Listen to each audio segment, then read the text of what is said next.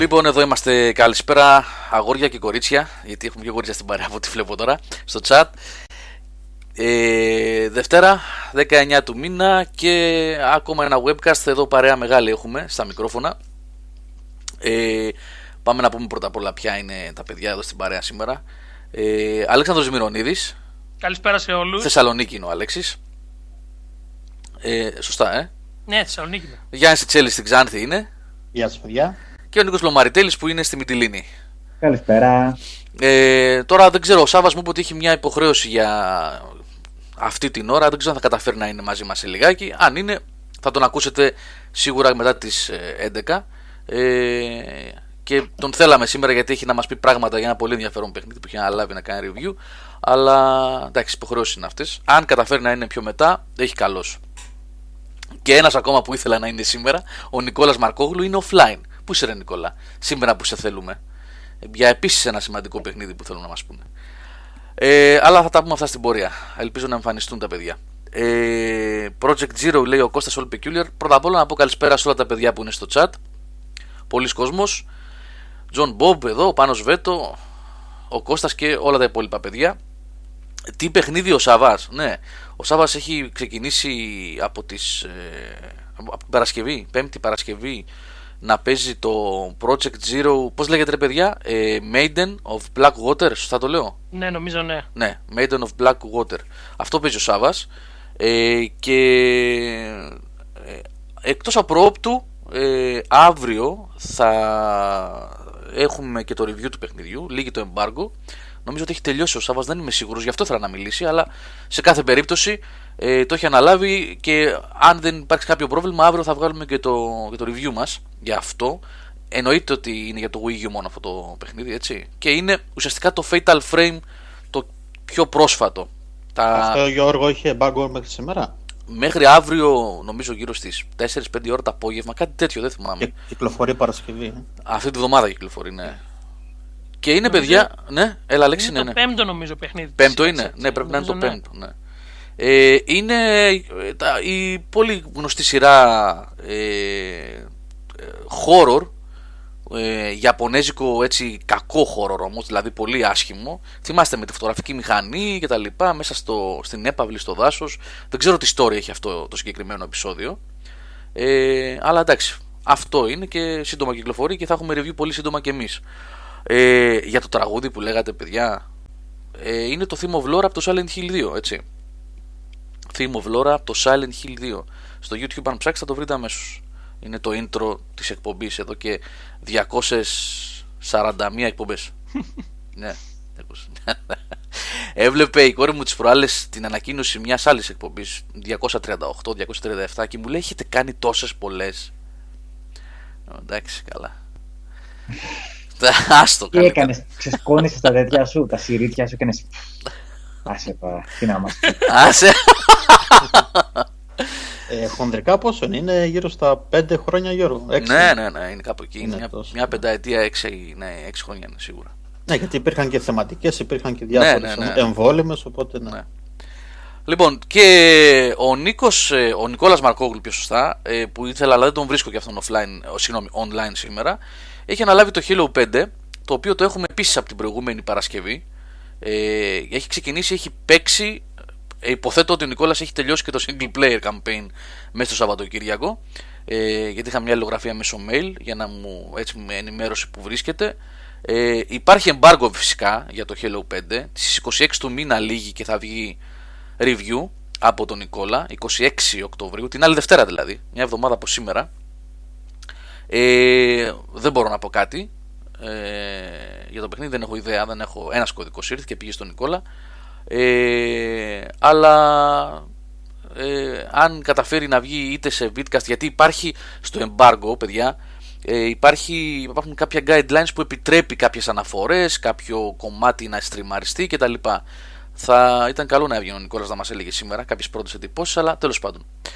Ε, και έχει και κάποια online sessions εντός της εβδομάδας επίσημα της Microsoft να δει και το multiplayer και τη Δευτέρα θα υπάρξει σχετικό review. Και γίνεται και χαμός από εβδομάδα ε, γιατί ξεκινάει τρελή σεζόν. Θα τα πούμε αυτά βέβαια στην πορεία. Ε, από πού να ξεκινήσουμε τα σημερινά, Αλέξη, Γιάννη, Νίκο, να πάμε λίγο από την έκπληξη ε, με που ήρθε, τουλάχιστον για μένα προσωπικά, από το θέμα του Αλέξη του Μυρονίδη με τον Κώστα, με τον Speedrunner. Ναι. Να ξεκινήσουμε, ναι. Να ξεκινήσει ο Αλέξης να μας πει τι ακριβώς έγινε και πώς βρήκαμε το παιδί εκεί και μιλήσαμε. Ναι. Γιατί ε, είναι πολύ ενδιαφέρον το θέμα το σημερινό, τουλάχιστον κατά την άποψή μου. Ναι, ναι, πιστεύω ότι είναι έτσι από τα θέματα τα οποία καμιά φορά ξέρεις τα παραμερίζουμε ε, επειδή η κοινότητα είναι λίγο μικρή του speedrunning αλλά είναι έτσι άξιο λόγου. Ε, τον Κώστα εγώ τον βρήκα μετά από παρότρινση που μας μίλησε ένας φίλος στο site μιλήσαμε λίγο στο Skype μαζί και λέμε να πούμε δύο-τρεις κουβέντες.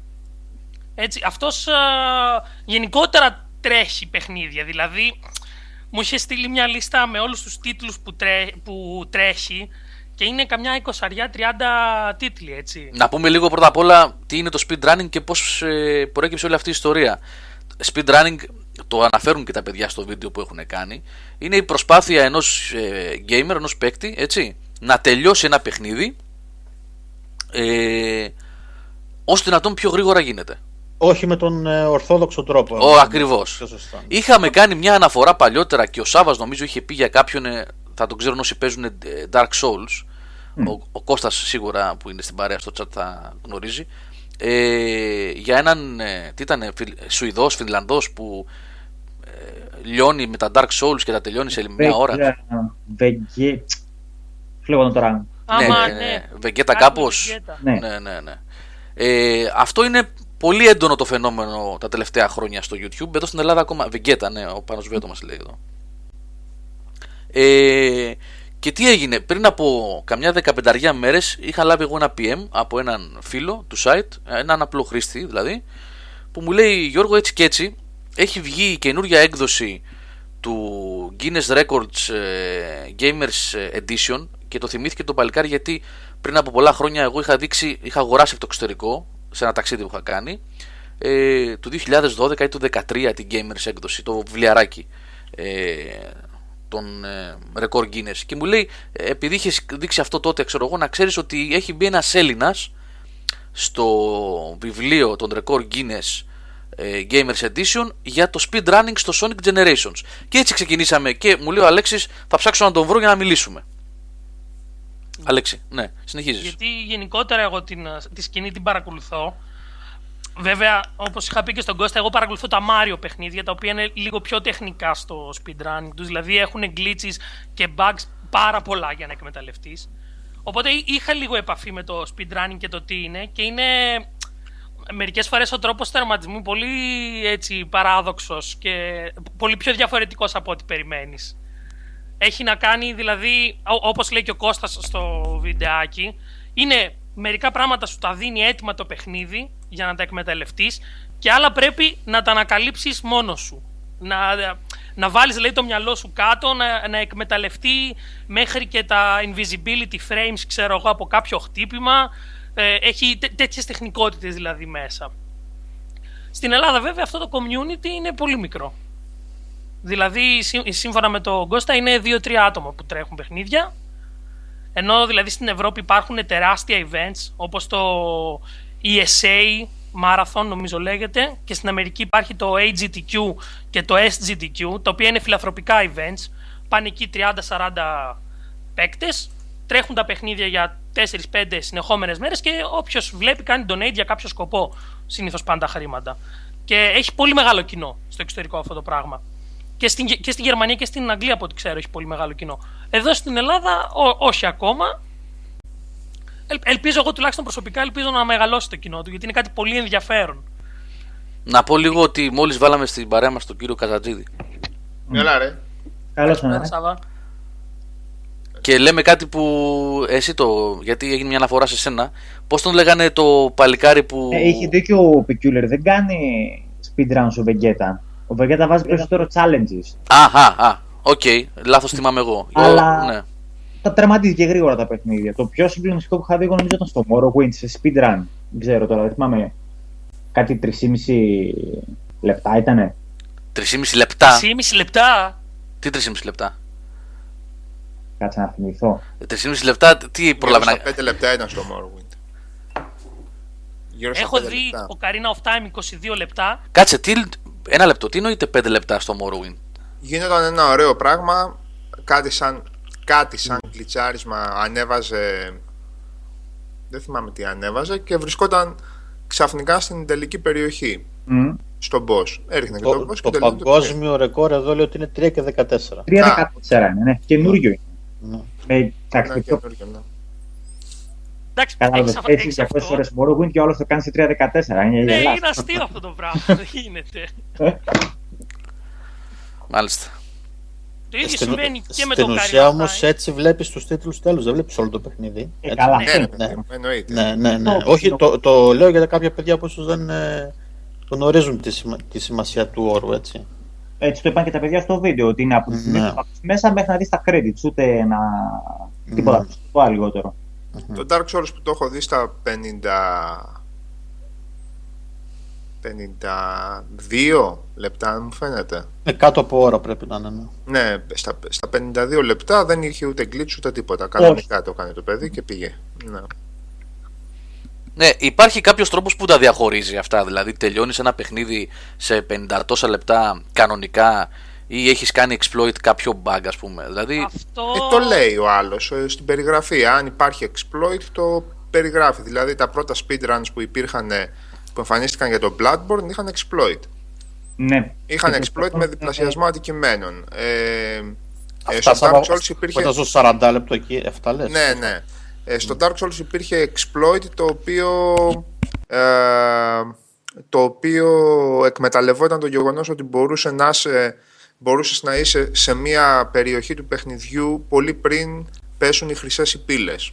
Τα παιδιά που το έχουν παίξει το ξέρουν. Ε, τα επόμενα playthrough που έβγαιναν είχαν περιγραφεί από κάτω χωρίς το exploit. Αυτό. Χωρίς το glitch, χωρίς το exploit. Βέβαια, οι κατηγορίες δεν χωρίζονται έτσι. Οι κατηγορίες συνήθως είναι ε, 100% ή any percent. Δηλαδή, τα glitch σχεδόν όλοι τα χρησιμοποιούν. Δεν υπάρχει περίπτωση κάποιος να το, να το παραβλέψει, αν του δώσει. μιλάς τώρα για τον πρωταθλητισμό. Όταν γίνεται Ναι, πρωταθλητισμός, ναι. έτσι. Το community γενικότερα του speedrunning πώς ε, λειτουργεί. Μάλιστα. Σάβα, έκανα ένα μπρούλο. Α, έλα, Αλέξη, αν έχεις να προσθέσει κάτι άλλο πάνω σε αυτό, γιατί εντάξει, είπαμε, έχει πολύ ενδιαφέρον γιατί το Τίποτα, παιδί. αυτό που θέλω να πω είναι ότι, για παράδειγμα, στο, αυτό που λέω και στο βιντεάκι, έχει έναν τύπο που παίζει Super Mario World και είναι στην πρώτη πίστα και πετάει κάτι καβούκια στον αέρα, τα ξαναχτυπάει, τα ξαναπετάει και μετά από ένα sequence ε, 5, 6, 7 λεπτών απλά πέφτουν τα credits. Α. Αυτό μπορεί ναι. να είναι τέτοιος ο τρόπος τερματισμού κουλός. Ναι, εντάξει, αυτά είναι Πάντως- cheats, Ε, ναι. Εγώ να πω την αλήθεια, περίμενα ανοίγοντας το βίντεο να ακούσω έναν τύπο που θα μιλάει κατάπαυστα. Ξέρεις, να κάνει speedrun και να μιλάει ένα στην τζίτα γιατί ήταν πολύ ήρεμος. Έτσι, άνθρωπος με έτσι ωραίο στρωτό λόγο. Μπράβο. Και εγώ χάρηκα. Ήταν ωραίος, εντάξει. Ναι. Και ε, το ότι είναι και στο. Έχει γραφτεί και το όνομά του στο βιβλίο των ε, Record Guinness είναι ωραίο, εντάξει. Έχει, έχει το ενδιαφέρον του. Ε, να περάσουμε στα υπόλοιπα, αν το έχουμε κλείσει αυτό. Γιατί με την ευκαιρία που ήρθε ο Σάβα θα ήθελα να μας πει. Τι πράγμα; Ε, σε προλόγησα και εσένα και τον Νικόλα, τον Μαρκόγλου, για τα Project Zero και Halo 5, ότι θα θέλαμε πολύ σήμερα να ακούσουμε ε, κάποιες εντυπώσεις από τα παιχνίδια αυτά, όσο επιτρέπεται μέσα από τα embargoes που υπάρχουν. Ε, και ότι Το, είπα, και είπα συγγνώμη, το Project Zero μέχρι πότε έχει embargo; αύριο το απόγευμα. Απόγευμα, πρωί, δεν Οκ, θυμάμαι. γιατί στο, με... Α, οκ, γιατί στο Metacritic έγραφε δύο μέρες και κάτι πριν βγουν τα πρώτα reviews. Ε, άμα θες μπορείς να πεις ε, εσύ ξέρεις πολύ καλά πια πώς να, το, να πεις χωρίς να δώσεις κάτι που είναι μέσα στο embargo να τσεκάρω εγώ την ημερο- την ημερομηνία αλλά νομίζω ότι είναι για αύριο Ναι, οκ, οκ, εντάξει. Θα το- Στη, μέ- στη μέση και παραπάνω το έχω το παιχνίδι, δεν Α. είναι ούτως ή άλλως. Ναι. Ε, θυμίζει πάρα πολύ το προηγούμενο, το Fatal Frame το 4 δηλαδή. Ε, δεν ξέρω πόσα παιδιά είναι εξοικειωμένα με τη σειρά. Εγώ τα έχω παίξει όλα σε εξαντλητικό βαθμό, δηλαδή με δεύτερα runs, με, με speed runs, ας το πούμε, ξέρεις. Λοιπόν, ναι, ε, μ, ξέρεις με όλα τα αντικείμενα, μ, όλες οι αναβαθμίσεις α, ε, στην κάμερα obscura, Λοιπόν, ε, δεν μου αρέσει τόσο πολύ αυτό δυστυχώς. Δεν μου αρέσει τόσο πολύ. Πρέπει να είναι, πρέπει να είναι το χειρότερο ε, Fatal Frame. Το χειρότερο Project Zero. Ε, μέχρι τώρα. Ε, εκτός αν γίνει, υπάρχει μια επανάληψη περιοχών, αλλά ανακύκλωση περιοχών, δηλαδή ε, πάλι, Α. πάλι στις ίδιες περιοχές. Καλά, συγγνώμη που σε διακόπτω. Έχω Έλα. κάνει λάθος. Εδώ βλέπω ότι ε, το επίσημο χαρτί της Nintendo Print and Online Reviews 19. may appear from 19. Από σήμερα το απόγευμα έχει λήξει το embargo. Α, οκ. Έχει, οκ. λήξει από, τη- έχει λήξει από τις 4 η ώρα Central ωραία. European Time, Ακόμα. 5 η ώρα Ελλάδος. Λέγει ό,τι Ακόμα θέλεις. καλύτερα. Ό,τι Ναι, θέλεις ακόμα λέγει. καλύτερα. Ναι, ναι, έχει λήξει, έχει λήξει. Ε, δεν ξέρω, πήγα να το κάνουν λίγο φάση λίγο episodic, λίγο κάπως έτσι, με μια ψηλοακατανόητη ιστορία σε σχέση με το πώς σχετίζονται μεταξύ τους τα πρόσωπα που συμμετέχουν, δεν και καλά να έχεις τρεις playable χαρακτήρες. Αυτό υπήρχε και στο, τε- και στο τέταρτο, το οποίο δεν ήρθε ποτέ, δεν έφυγε ποτέ εκτός από Ιαπωνίας και ήταν ε, το, πιο, σ- το πιο action της σειράς. Ήταν το πιο action της σειράς. Δηλαδή έχει, παρότι έχει φαντάσματα, παρότι έχει πάλι ατμόσφαιρα, παρότι έχει πάλι τρόμο, είναι το πιο action της σειράς.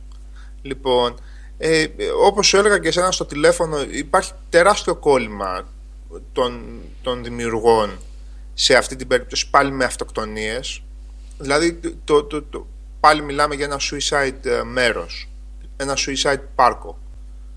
Ε, από αυτά που, που το Urban Legend, ε, όχι το Urban Legend, υπάρχει ας πούμε Suicide Forest έξω από το Τόκιο.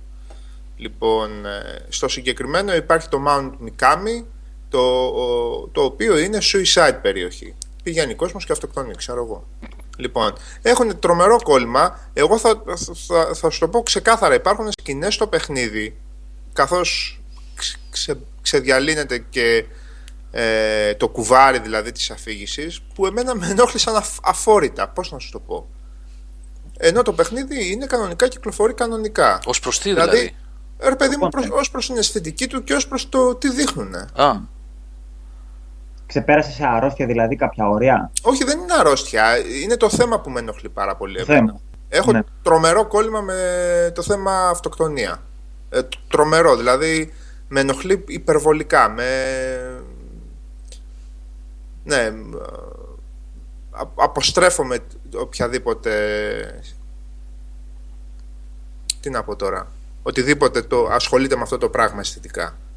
Πώς να σου το πω. Από Πιστεύεις, μουσική και- Σάβα, ότι. Λοιπόν, θε- ε, στο ναι. συγκεκριμένο έχουν τρομερό κόλλημα με αυτό το πράγμα. Αυτό όμως είναι και μια ιδιαιτερότητα της ε, Ιαπωνικής κουλτούρας, έτσι.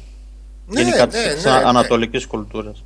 Ναι, ναι, ναι. Αλλά αυτό φυσικά δεν μπορεί να πάρει στο review πάνω. Είναι, δεν είναι αρνητικό θετικό. Αυτό είναι καθαρά δικιά σου αντίληψη, έτσι. Όχι, θα είναι πάρει, αρνητικό όπως θα, θα πάρει όπως θα έπαιρνε η βία, ρε παιδί μου, η ρατσιστική βία στα Call of Duty, ξέρω εγώ. Βεβαίως θα πάρει. Ναι, οκ. Είναι θέμα αισθητικής ακρότητας, δηλαδή, ε, τι να σου πω τώρα. Δηλαδή, ε, αν έκανες review ένα άλμπουμ των Carcass, δεν θα έλεγες ότι η θεματολογία είναι θεματολογία νεκροτομείου. Ναι, αλλά αυτό θα ήταν αρνητικό ή θετικό. Ή Ε, απλά στη παρατήρηση. συγκεκριμένη περίπτωση, εγώ το βρίσκω πάρα πολύ αρνητικό το συγκεκριμένο. Α, οκ. Πάρα πολύ, γιατί μπλέκει περισσότερο μικρές ηλικίες και Εντάξει. παίζουν με αυτά στο, στην πολύ πλάκα, ρε παιδί μου, οι τύποι. Δεν ξέρω. Ναι, ναι. Ή άνεση, ρε παιδί μου. Δεν με το την- παίζω γνώστη ε, τη της ιαπωνικής σκέψης ή κάτι τέτοιο. Απλά, απλά ξέρω, ρε παιδί μου, ότι έχουν ένα κολληματάκι παραπάνω με αυτό το πράγμα. Είναι ένα κομμάτι της σύγχρονης κουλτούρας τους. Οκ. Λοιπόν, δεν Ναι, είναι ξέρω. δεδομένο ότι εγώ θα το λάβω θετικά υπόψη. GTA, συγγνώμη Σάββα, δεν σε ενόχλησε η ακρότητα της βίας εκεί πέρα. Όχι, Για- γιατί εκεί είναι κόμικ. Γιατί εκεί είναι καρτούν. Οκ, ναι. Και είναι καρτούν, τελείως καρτούν. Είναι σαν, σαν να μου λες να με ενοχλήσει η, η βία του Bip Bip.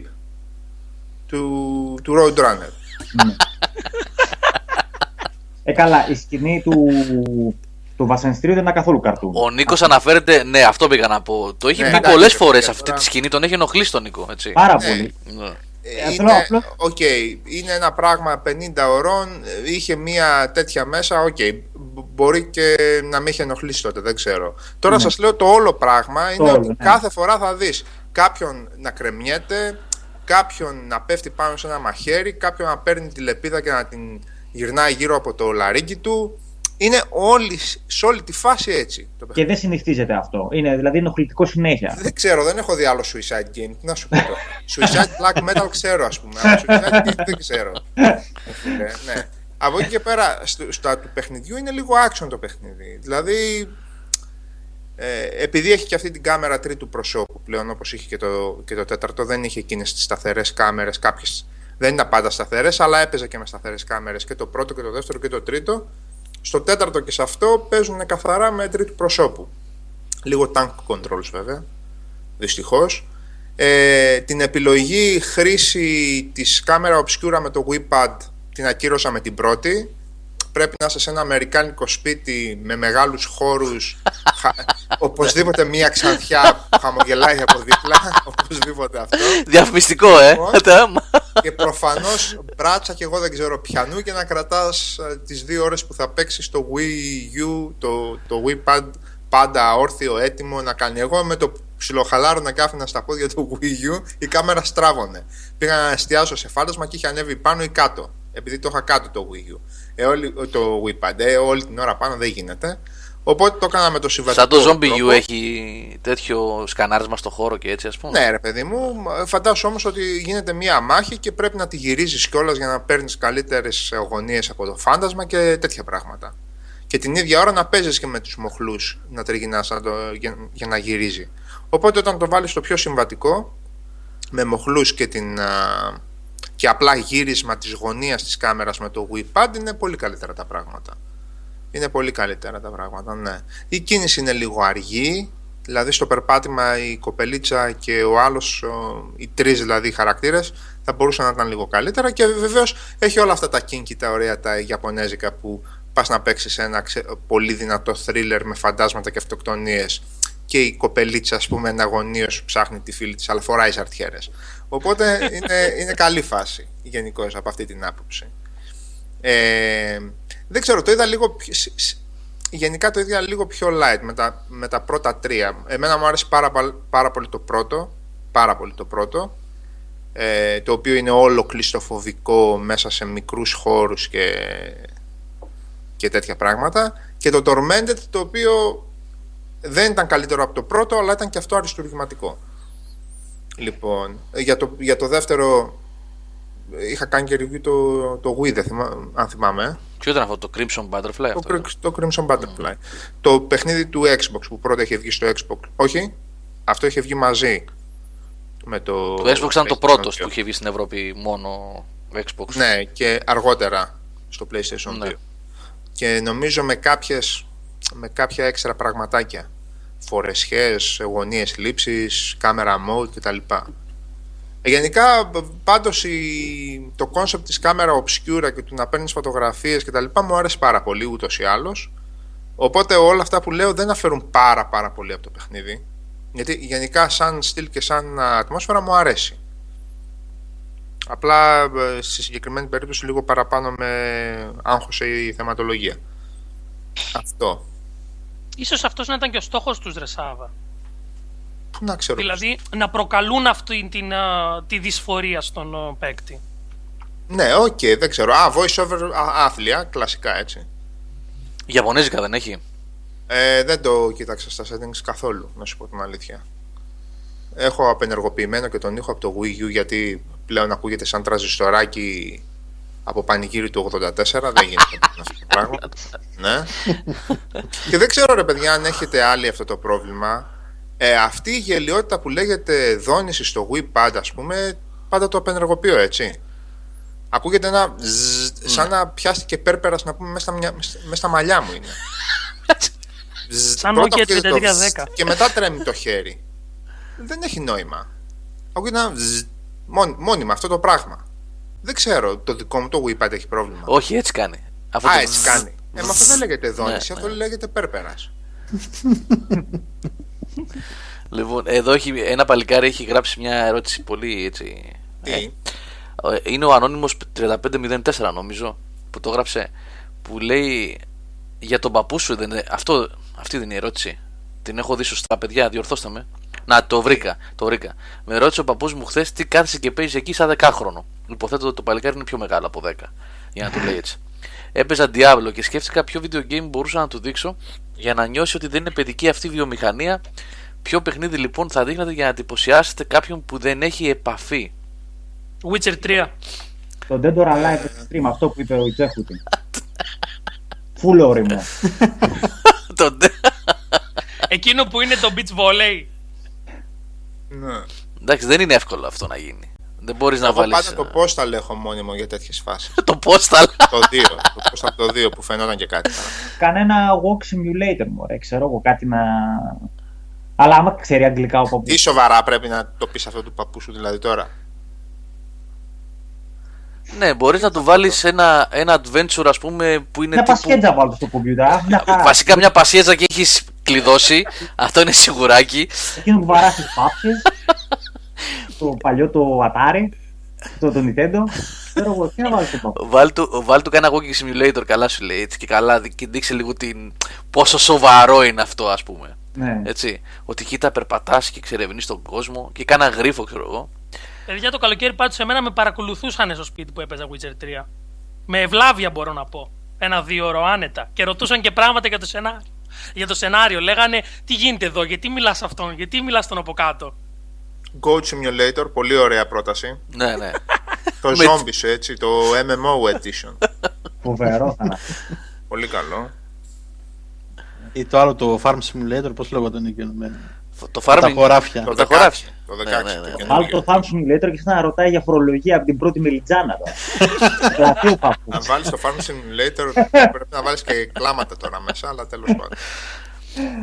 Ναι, ναι, έχει, έχει πολύ πράγμα να δείξει άμα θέλεις. Εξαρτάται τι θες να κάνεις. Άμα θες να κάνεις πλάκα στον παππού με την καλή, με την καλή Δεν έννοια. έχεις μόνο σοβαρές απαντήσεις πάντως, δεν έχεις παράπονο, έτσι. Αλλά νομίζω, να σου πω κάτι, προ- προσωπικά το βρίσκω ε, τρομερά δύσκολο και χωρίς Αλήθεια, νόημα. δεν Και, έχει νόημα, ναι, ναι, ναι. χωρίς νόημα. Δεν θα καταλάβει. Δεν θα καταλάβει ο άνθρωπος, ειδικά αν είναι και πολύ προχωρημένης ηλικίας και δεν ξέρω τώρα άνθρωπος πόσο είναι. Αλλά δεν είναι. Δεν ξέρω τι να σου πω. Εξαρτάται και από τον άνθρωπο, Έχει έτσι. να κάνει με α- ατελείωτη προκατάληψη α- απέναντι στην εικόνα ενός ανθρώπου που έχει ένα controller ή ε, κάθεται μπροστά από μία οθόνη με ένα ποντίκι και ένα πληκτρολόγιο και, και παίζει κάτι. Λοιπόν, υπάρχει τρομερή προκατάληψη την οποία τίνω να αποκτήσω κι εγώ πλέον με δεδομένο ας πούμε ότι το πληκτρολόγιο με το ποντίκι α, ε, πλέον είναι κατά 80% μία μόμπα ή κάτι τέτοιο. Λοιπόν, αρχίζω και φιτιλιάζω κι εγώ σε τέτοιες περιπτώσεις. Πόσο μάλλον ένας άνθρωπος ο οποίος δεν έχει επαφή με αυτά τα πράγματα. Υπάρχει και δεν είναι μια προκατάληψη μόνο που έρχεται από τον κόσμο, από είτε είναι μικρότερης είτε μεγαλύτερης ηλικίας. Είναι κάτι που καλλιεργείται και από τη βιομηχανία την ίδια. Όταν βλέπεις χολιγουντιανές ταινίες, στις οποίες πετάνε μέσα ένα Xbox One γιατί έχει πληρωθεί σαν έμεση διαφήμιση ή ένα PlayStation 4. Ναι, και κάνουν σαν τους ηλίθιους Και πατώντας, πατά- ε, τρομερά Δύο παιδάκια, ναι, ναι. Λες να και πα- παίζουν ε, το Olympic Games 88 να πούμε Ναι. εκεί που πατούσε το πληκτρολόγιο. Ποιο ήταν, ρε. Track and Field. Ρε, για το το track and ποιο field. ήταν εκείνο εκεί που, που Το track πατούσε and στο field. τέτοιο. Λοιπόν, ε, γελία εικόνα, έτσι. Ναι, Το 84 ναι. λες. Ναι. Το το 84 πρέπει να πούμε. Ε, Ντάλεϊ Thompsons κάπως λεγόταν. Αυτό είναι άλλο το Dudley Thompson. Το, το τα- μέγα. έχουμε, έχουμε κάψει, Τέλος πάντων, είχαμε κάψει πατούσε joystick. στο, σαν, σαν ηλίθιος να σπάσει το Ναι, ναι, πληκτρολόγιο και ναι. το χειριστήριο, ναι. Αυτό. Ε, εντάξει τώρα, αυτή είναι. η- Γενικά όλα τα, τα άλλα μέσα πλην του gaming αυτό καθ' αυτό παρουσιάζουν τους gamer κάπως σαν να είναι περίεργοι. Και ανώριμοι και γελοί, ρε, σε ταινίες. Έχετε δει κάποιον που παρουσιάζει σοβαρός gamer; Ο σοβαρός είναι ο hacker. Κατάλαβες. Ο... Ναι, Θα μας- πολύ σοβαρό hacking δείχνει. Hacker είναι Οπότε, αυτός που ή ξέρει είσαι να κάνει αποβλακωμένος, επιγραφή ή- του κόλλησης. ή- είναι αποβλακωμένος ο gamer με την κλασική εικόνα. Ε, ναι. Είναι το χαζοχαρούμενο που απλά παίζει κάτι ε, κάνοντας έτσι ας πούμε και στο πρώτο Τρώγοντας πεντάλεπτο μετά Εγώ. κάτι, κάνει κάτι άλλο σοβαρό ας πούμε απλά ή διαπληκτίζεται με την κόμενά του κάτι τέτοιο. Λοιπόν ή ποια άλλη εικόνα είναι; Και το Ουγγάνι. Και το Ουγγάνι. Που την πέφτει στον καναπέ, ξέρω εγώ, με το χειριστήριο και παίζει, ξέρω εγώ, NFL ή έκανε FPS Αμερικάνικος. Δεν ξέρω Ναι, αν έχει σωστό δει. είναι. Και πιο μοντέρνες. Και το μεταξύ, οι απόλυτες κλεισαδούρες της εκφράσεις που χρησιμοποιούνται, ειδικά σε κάτι ελληνικές σειρές, θέλω να βγάλω την πίστα. Υπάρχει αυτό το τέρας. Είχα δει πρόσφατα σε αυτή την επιτυχημένη κιόλα σειρά που. στον Α με τα ζευγάρια. Πώς λέγεται ρε παιδιά, βοηθήστε λίγο. Που What, είναι... what? Τι; Με τη μορμουρά. Μπράβο, μπράβο, ναι, ναι, Α. με τη μουρμούρα. Που είναι τρία-τέσσερα διαφορετικά ζευγάρια. Ναι, και Βασικό είναι αυτό. Α, ε, ναι, ναι, ναι. Απλά θέλω να πω ότι έπαιζε το ζευγάρι το νεαρό και ήθελε να βοηθήσει, ξέρω εγώ, η κοπέλα, ήθελε να βγουν μάλλον να παρατήσει το λάπτοπ γιατί έπαιζε ο άλλος ένα παιχνίδι. Και παιδιά, το τι κλεισαδούρα. Αυτή η πίστα έχει αυτό το, το γίγαντα, ρίξ του τις σφαίρες, θα πάρω πόντους, τέτοια πράγματα έτσι. Καλά, ρε φίλε. Κλεισαδούρες είναι αυτές οι σειρές από τη στιγμή που Από- το ναι. κομμάτι με το games, ας πούμε, είναι το πρόβλημα. Ναι, όχι θέλω να πω ότι είναι κα- οι Είναι εκφράσεις αυτές που. κλεισαδούρα, αυτοί, αυτοί οι άνθρωποι ανακοι, ανα, α, ε, πες το, ανακυκλώνουν ε, μοντέλα από ταινίες του Λάμπρου Κωνσταντάρα να πούμε εδώ και 70 χρόνια για να βγάλουν σειρά. Τώρα, το πρόβλημα είναι με τα games, ας πούμε, η κλεισαδούρα. Βρες την πίστα, λέει σε open wall. την έβγαλες στην πίστα. λοιπόν, Βέβαια, οπότε. Ξέρουμε τα μυστικά, ξέρουμε ότι η πραγματικότητα απόδοση είναι και χειρότερη. Έτσι. Απλώς δεν πρέπει να δείχνουμε αυτό το πρόσωπο. Αυτό το Εγώ- πρόσωπο υπάρχει σε οποιαδήποτε μορφή έτσι, διασκέδασης ή media ή οτιδήποτε έτσι. Δηλαδή απλά αυτό πλασάρεται. Τώρα Ναι. γιατί πλασάρεται ακόμα και να, γι' αυτό συντηρείται αυτή Όπως η ο μεταλλάσσος ο προκατάληψη. Κάσινο, ο ατιμέλητος, ο. Ναι, επειδή σε μεταλλάσσει πρέπει να είσαι άπλητος ας πούμε. Ναι, ή ξέρω εγώ, Κάτι κάφρος τέτοια ή- απίστευτα. Ναι, Ή, είναι ή τα να το κλασικά- κάνεις από αντίδραση, ρε παιδί μου. Ναι, τα κλασικά στερεότυπα. Χασικλής, ξέρω εγώ τι άλλο μπορεί να έχει. Τέλος πάντων, εντάξει. Μ' Α, αρέσει. ε, έχουμε και τον φίλο μας εδώ πέρα, τον Κώστα βλέπω στο chat. Κώστα, μιλήσαμε για το, για το δικό σου θέμα, λοιπόν, στην αρχή της εκπομπής. Α, Πρέπει να είσαι ο Κώστας από ό,τι κατάλαβα, Ναι, ο ναι, Φρόκενο, ο Κώστας, έτσι. Ναι, ναι, ναι. Και σε ευχαριστούμε για την ε, ε, παρέα που μας έκανες και βγήκες ε, στο βίντεο του Άλεξη. Έχω λέει bullying από τον παππού. Ο εικονό. ο, εγκο- ο άλλος έχει εγγονός username, μεταξύ. το Surgeon Simulator να μην του το αδείξεις Amiga 500 γιατί θα τρομάξει ο άνθρωπος λέει, ναι. Άστο. Βγήκαν καλές απαντήσεις πάντως. Έτσι, ούτε μία σοβαρή. Ούτε μία, ούτε μία. Από ό,τι κατάλαβες, ναι, δεν πρόκειται. Άστο καλύτερα. Ποιος ήταν ο 35 κάτι, ο ανώνυμος ο φίλος. Άστο, μην του δείξεις τίποτα.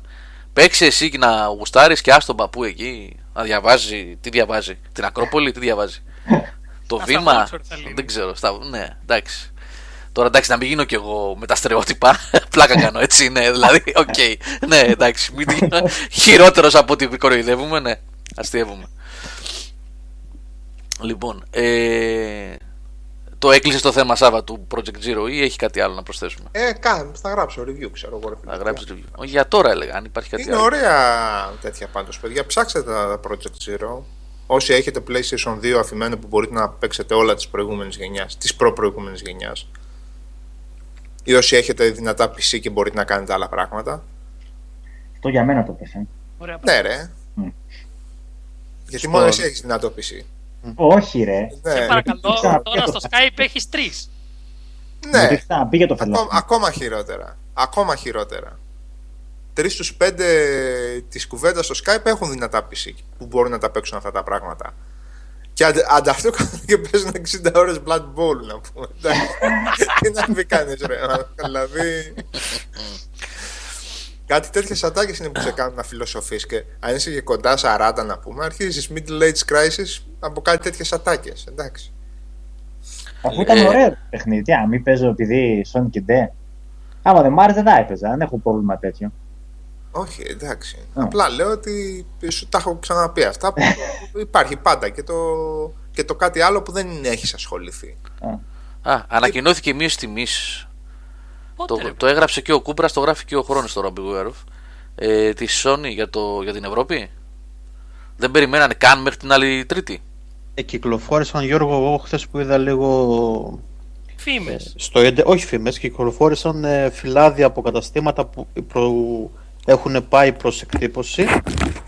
Τα οποία έχουν την ε, Τη κονσόλα. μείωση τιμής από Ναι. 21 του μήνα, ε. Εντάξει, Ε, παιδιά, με αυτή τη λογική το Wii U πουλιέται 150 ευρώ στην Ευρώπη όμως, γιατί εδώ πέρα τόσο το πουλάνε. Κοί- Κοίτα, όταν όμως είναι επίσημο και γίνεται και από ε, μεγάλες αλυσίδες σημαίνει ότι είναι κοινή γραμμή, έτσι, δεν το έκανε μια αλυσίδα γιατί έχω δει και φυλάδια από την Ολλανδία και από τη Γαλλία έτσι, τώρα ίσως η επίσημη Sony βγήκε το πει στο Παρίσι, έτσι. στο- Καλά, ότι θα γίνει παιδιά μείωση τιμής του Ναι. PlayStation 4 στην Ευρώπη είναι σίγουρο έτσι. Αφού έχει γίνει στην Ιαπωνία, έχει γίνει στην Αμερική πριν από 20 μέρες, 15 πόσο ήταν. Ε, ναι, όχι στις 8 είχε γίνει, σε 9 κάπου εκεί. Ε, ήταν θέμα χρόνου. Το θέμα είναι ότι βιαστήκαν τόσο πολύ που δεν περιμέναν ούτε καν το Paris Game Week. Δεν ξέρω. Μάλιστα. Ε, κοιτάξτε, πάντως αν κάποιος ήθελε, υπήρχαν προσφορές καθ' όλη τη διάρκεια ε, της χρονιάς φέτος που μπορούσε να το βρει στα 349 την κονσόλα σκέτη, έτσι. Απλά τώρα πλέον είναι νομίζω η, πώς το λένε, η προτινόμενη ηλιανική. Ναι, η προτινόμενη ηλιανική θα είναι Ναι, αυτή. Ναι. ναι. Γιατί ας πούμε εγώ είδα κάτι προσφορές τώρα ότι ήταν ε, ε, στα 399 βέβαια, αλλά ήταν η κονσόλα, ε, το bundle με το Syndicate, το Watch Dogs και το Uncharted ε, Collection. Τι, τρία παιχνίδια στα 399. Ναι, ναι. Με ένα τέρα σκληρό. Ένα τέρα, τρία παιχνίδια στα 399. Ναι. Θα τα στέλνουν στο chat, ρε Τζον. Αλυσίδας ήταν αυτό. Συγκεκριμένης. Ναι, αυτό ήταν αλυσίδας. Ναι. Ναι. Στη Γαλλία, ας πούμε, είχε σαν 3,49 τιμή για την 500 την έκδοση και 3,99 την έκδοση με το 1 τέρα. Και εγώ πιστεύω ότι εκεί θα κάτσουν οι τιμές. Οι, οι Πόσο ήταν η προτιμημένες. διαφορά ανάμεσα σε ένα τέρα και 500 50. Ένα πενιντάρικο, ναι. Ίσως Τρία- να μην αξίζει η αγορά. Του Του- ένα τέρα. Γιατί, είναι, αλλάζει, ο σκληρός του PS4 αλλάζει, είναι ένας απλός Ε, σκληρός. εντάξει, τώρα όμως από τα εκατομμύρια που θα πάρουν την κονσόλα, πόσοι θα ασχοληθούν, έτσι; Εντάξει, για τον ψαχμένο ρε παιδί μου, Ε, το, το ο- Μερακλή. Για τον Μερακλή, Ο, Με, ίσως- ο Μερακλής το είχε κάνει ήδη, έχει δύο τέρα πάνω. Ναι, ο Μερακλής έχει ήδη δύο τέρα πάνω στο PlayStation 4. Ναι. Άνετα. Μάλιστα. Λοιπόν, πριν πάμε παρακάτω, ε, επειδή έχω κυλήσει το chat και ρωτήσαν τα παιδιά κάποια πράγματα για το ζεστήρια που ρώτησε ένα παιδί, το Tales of ζεστήρια. Ε, ναι, ε, θα γίνει review πολύ σύντομα. Μπορεί εντός της εβδομάδας, μπορεί και την άλλη Δευτέρα. Όχι Δευτέρα, όχι Δευτέρα, θα είναι το Halo 5. Halo 5 τη Δευτέρα είναι. Ε, αλλά ναι, το έχουμε, θα, το, θα γίνει review πολύ σύντομα. Ε, και επίσης θυμίζω ότι την Τρίτη φεύγουμε για το Paris Game Week. Τρίτη, Τετάρτη, Πέμπτη θα είμαι εγώ εκεί για να δούμε τι θα ανακοινώσει εκεί η Sony ή τι, ό,τι άλλο υπάρξει. Δεν ξέρω, έχει μάθει κανείς αν θα έχει η Microsoft ή η Nintendo εκεί, γιατί εγώ δεν έχω παρακολουθήσει. Γνωρίζει Όσο κανείς κάτι; Ξέρω, Δεν έχει ανακοινωθεί τίποτα από όσο ξέρω. Τέλος πάντων. Δεν θα έχουν τουλάχιστον παρουσίαση ανάλογη της Δεν Sony, θα έχει έτσι, συνέντευξη ναι, τύπου. press- ναι, Καλά, είχαν κάνει στην Gamescom είχε κάνει η Microsoft. Μμμ, Ναι, μμμ, οκ, ναι. ναι. Τέλος πάντων, θα, έχουμε, θα δούμε κάποια πράγματα εκεί, κάποια παιχνίδια. Θα έχει ανακοινώσεις, είπαμε, unannounced τίτλων, το είχαμε πει και την προηγούμενη εβδομάδα αυτό. Ε, οπότε από την επόμενη εβδομάδα έχει πολύ πράγμα και από θέμα reviews. Από τώρα βασικά ξεκινάει με πολλά reviews, αλλά κυρίως την επόμενη και με reviews πολλών παιχνιδιών και μετά, μετά της έκθεσης. Έχουμε ένα περίπου 20 ημέρο που θα γίνει πανικός. Ε, και ετοιμάζουμε και ένα event για αρχές Νοεμβρίου ε, αφού γυρίσω δηλαδή τώρα δεν ξέρω ακριβώς ημερομηνία και δεν θέλω να σας πω και παιχνίδι και κατάστημα είναι σχεδόν κλεισμένο αλλά μέχρι να έχω όμως συγκεκριμένο mail που θα λέει το κλείσαμε καταλαβαίνετε δεν θέλω να πω απλά ενημερώνω ότι αρχές Νοεμβρίου μετά το Paris Game Week θα υπάρχει 99,9% πιθανότητα να γίνει ένα μεγάλο event στην Αθήνα και φυσικά 14 και 15 Νοεμβρίου έχουμε το Athens Con, το μεγάλο, την έκθεση εδώ στην Αθήνα στο, στο Τάικ Βοντό, στο Φάληρο με tabletop, cosplay, video games και διάφορα άλλα. Αυτό θα πούμε περισσότερα αν θα Τι πλησιάζουν θα μέρες. ντυθείς, ε; Εγώ θα ντυθώ μαλάκα.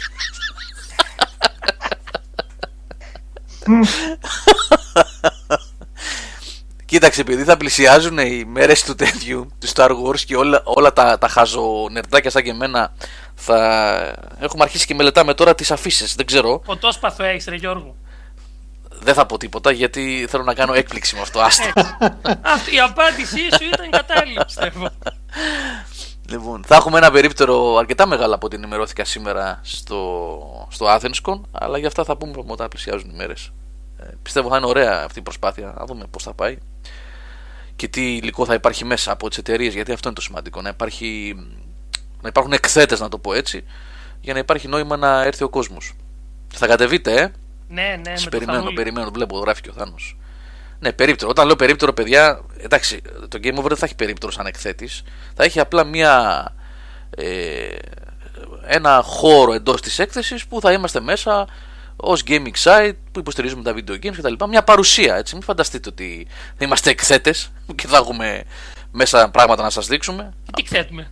Ε, τους εαυτούς μας το site θα έχουμε εκεί πέρα τα banners μας μια, μια τηλεόραση να δείχνουμε το site και τα λοιπά να μιλάμε με τον κόσμο τέτοια πράγματα έτσι η ουσία σε αυτά τα events σε αυτά τα, τα conventions δεν είναι το site εμείς είμαστε απλά για να έχουμε μια παρουσία εκεί είναι το περιεχόμενο από άλλους λοιπόν ε, να κάνουμε ένα διάλειμμα και να πάμε σε άλλα θέματα; Ναι, ρε, πάμε. Παρακάτω. Ε, ωραία. Λοιπόν, έχω, βάλει, έχω βρει πολύ όζη σήμερα, δεν ξέρω γιατί. Αλλά έχω και από τον Νίκο τον Πλωμαριτέλη εδώ πέρα ωραία κομμάτια. Οπότε. Σάββατα δικά σου δεν πρόλαβα να κατεβάσω. Δεν πειράζει, δεν πειράζει. Πάνε για την επόμενη. Δεν πειράζει. Λοιπόν, πάμε.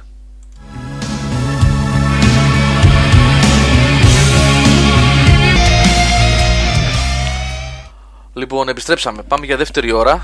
Να πούμε λίγο τι ακούσαμε. Ε, εντάξει, No More Tears, Ozzy και ένα πολύ ενδιαφέρον κομμάτι. Ε, Brothers in War από Evertail. Νίκο, σωστά; Ναι, ναι, ναι, ναι. Ναι. Σε ευρωπαϊκό power. Ένας δίσκος τώρα έχει βγει private το 12, τώρα θα βγει από τη Metal Blade. Μου κίνησε την περιέργεια τελευταία, μου άρεσε και είπα να ακούσουμε ένα Α, γι' τραγουδάκι. αυτό το είχε ακούσει ο Μάρτιν, γιατί ήταν private. Ναι, Ε, λέω κι εγώ, έχω, έχει μπλοκάρει το μυαλό μου τώρα. Europower από τη Metal Blade και το άκουσε ο Μάρτς. όχι, όχι. Α, Private, private ήταν. Ναι. Όσο θέλετε να, να γελάσετε λιγάκι, ε, δείτε το βίντεο, το link που βάλω Θάνος από το facebook με το Call of Duty. Έτσι να γελάσει και το χιλάκι σας λιγάκι με τις κουταμάρες που κάνει ο τρελός ο κόσμος. Λοιπόν, πάμε τώρα ε, στη δεύτερη ώρα να δούμε πρώτα απ' όλα ε, περισσότερα για το Mad Max που έχει υποσχεθεί ο Νίκος στο Vidcast της Παρασκευής. Ε, αντιλαμβάνομαι παιδιά ότι είναι το παιχνίδι πλέον 1,5 χρόνο πίσω που έχει κυκλοφορήσει. Μήνα. 1,5 χρόνο. Ναι, Ό,τι- λοιπόν, έχει- Ό,τι να είναι, λέω. 1,5 χρόνο ήταν να βγει πριν. 1,5 μήνα, λοιπόν, ναι. Καλά λέει ο Γιάννης. Ε, Όμως, επειδή δεν κυκλοφόρησε στην Ελλάδα και τα γνωστά, μην, τα, μην επαναλαμβάνομαι και δεν το είχαμε στα χέρια μας, δεν το σχολιάσαμε ποτέ έτσι όπως έπρεπε. Οπότε, ε, τώρα που παίζει ο Νίκος, μπορούμε να πούμε περισσότερα. Ναι, Ωραία. τελείω- το τελείωσε ο Νίκος; Ο Νίκος δεν το τελείωσε, Ε, ούτε τώρα θα το σχολιάσουμε όπως πρέπει. ε, αλλά ξέρω ακριβώς πώς μπορώ να το σχολιάσω γιατί έχω δει. Δεν το τελείωσα, αλλά έχω παίξει 32 ώρες. Ε, είναι πολύ, εντάξει. Είναι Άμα πολύ. δεν κλείσει 60 φίλε, Άμα κλείσω 60 με το Mad Max θα αυτοκτονήσω μετά. Αν φτάσει 60 ώρες. Γιατί τι τελευταίες 15 με 17. Όχι, το πάω αλλιώς. Λοιπόν, γιατί το έχω βάλει στο μυαλό μου. Γίνεται κάτι πολύ περίεργο στο Ιντερνετ, γενικά στις κριτικές με το Mad Max. Δεν ξέρω αν έχετε διαβάσει. Η κριτική είναι πολύ. Ε, Πώς το λένε, με, οι κριτικές είναι μετριοπαθείς, δηλαδή ξεκινάνε από 4, 6, 7, φτάνουν και κάποιοι στο 8 και οι οπαδοί το αποθεώνουν. Δηλαδή και βρίζουν από κάτω τους reviews, τα παίρνετε λέει γιατί κυκλοφόρησε μαζί με το MSG Fender, ρε παιδί μου και κάτι τέτοια, ίδια μέρα. Και πρέπει σιγά σιγά, πώς λένε, να ανακαλύψουμε πού είναι ακριβώς η αλήθεια, έτσι. Ε, εγώ δεν καταλαβαίνω το, λόγο, το ρόλο που ενθουσιάζει το κόσμο του Mad Max.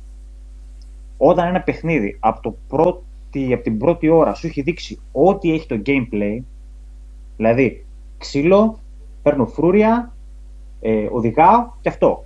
Καμία άλλη, πώς το λένε, ποικιλία. Όσο ωραίο περιβάλλον και να έχει, όσο, μ, πώς το λένε, ωραία ατμόσφαιρα, για μένα είναι ένα open world το οποίο κάνεις τα ίδια πράγματα για 40 ώρες όσο κρατήσει. Η, η ιστορία είναι χλιαρή και εδώ έχουν κάνει ένα λάθος, γιατί μπορείς στην ταινία να δούλεψε το να μην υπάρχει σενάριο, έτσι. Αλλά η ταινία κρατάει μια μισή ώρα, δεν κρατάει 40 ώρες. Ε, δεν γίνεται να μην μπορείς να επενδύσεις πουθενά σε χαρακτήρες, έστω σε ωραίες Να σου ιστορίε. πω, ο Mad Max του παιχνιδιού είναι ο Mad Max της ταινίας. Όχι, αυτός μιλάει στο παιχνίδι λίγο. Καλά, ανεξάρτητα από αυτό. Δεν κάνει μόνο. Δεν- Είναι δεν- αυτό το μέρος. Ε, Είναι αυτός, α- αυτός ο Mad Max.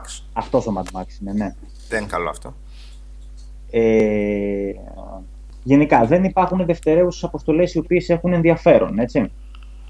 Εντάξει, η οδήγηση είναι καλή, οι μάχες στο αμάξι είναι πολύ έντονες, τα γραφικά. Το optimization είναι πραγματικά το καλύτερο ε, που έχω δει σε PC για αυτά τα γραφικά. Παιδιά, δεν έχει χάσει ούτε frame, έτσι, απίστευτο πράγμα.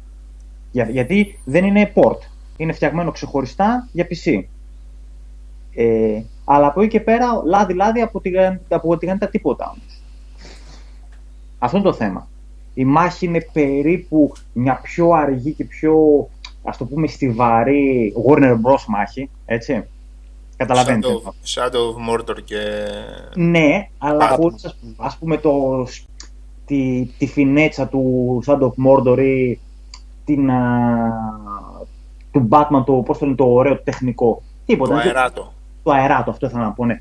Είναι δύο κουμπιά. Ωραία βέβαια τα animation και σπάς κόκαλα και τα λοιπά και τα λοιπά, αλλά δεν α, κουράζει γρήγορα και είναι και εύκολο. Τα upgrades έχουν σωστό ρυθμό, δηλαδή όταν φτιάχνεις το αμάξι, όταν α, ανεβάζεις το χαρακτήρα σου, ε, και τίποτα. ε, όχι, χρόνοι δεν πήγα στην Gas Town, αλλά η Gas Town είναι το τελευταίο κομμάτι. Ξέρω ότι έχω διαβάσει ότι η ιστορία λίγο θα πάρει μπροστά προς το τέλος.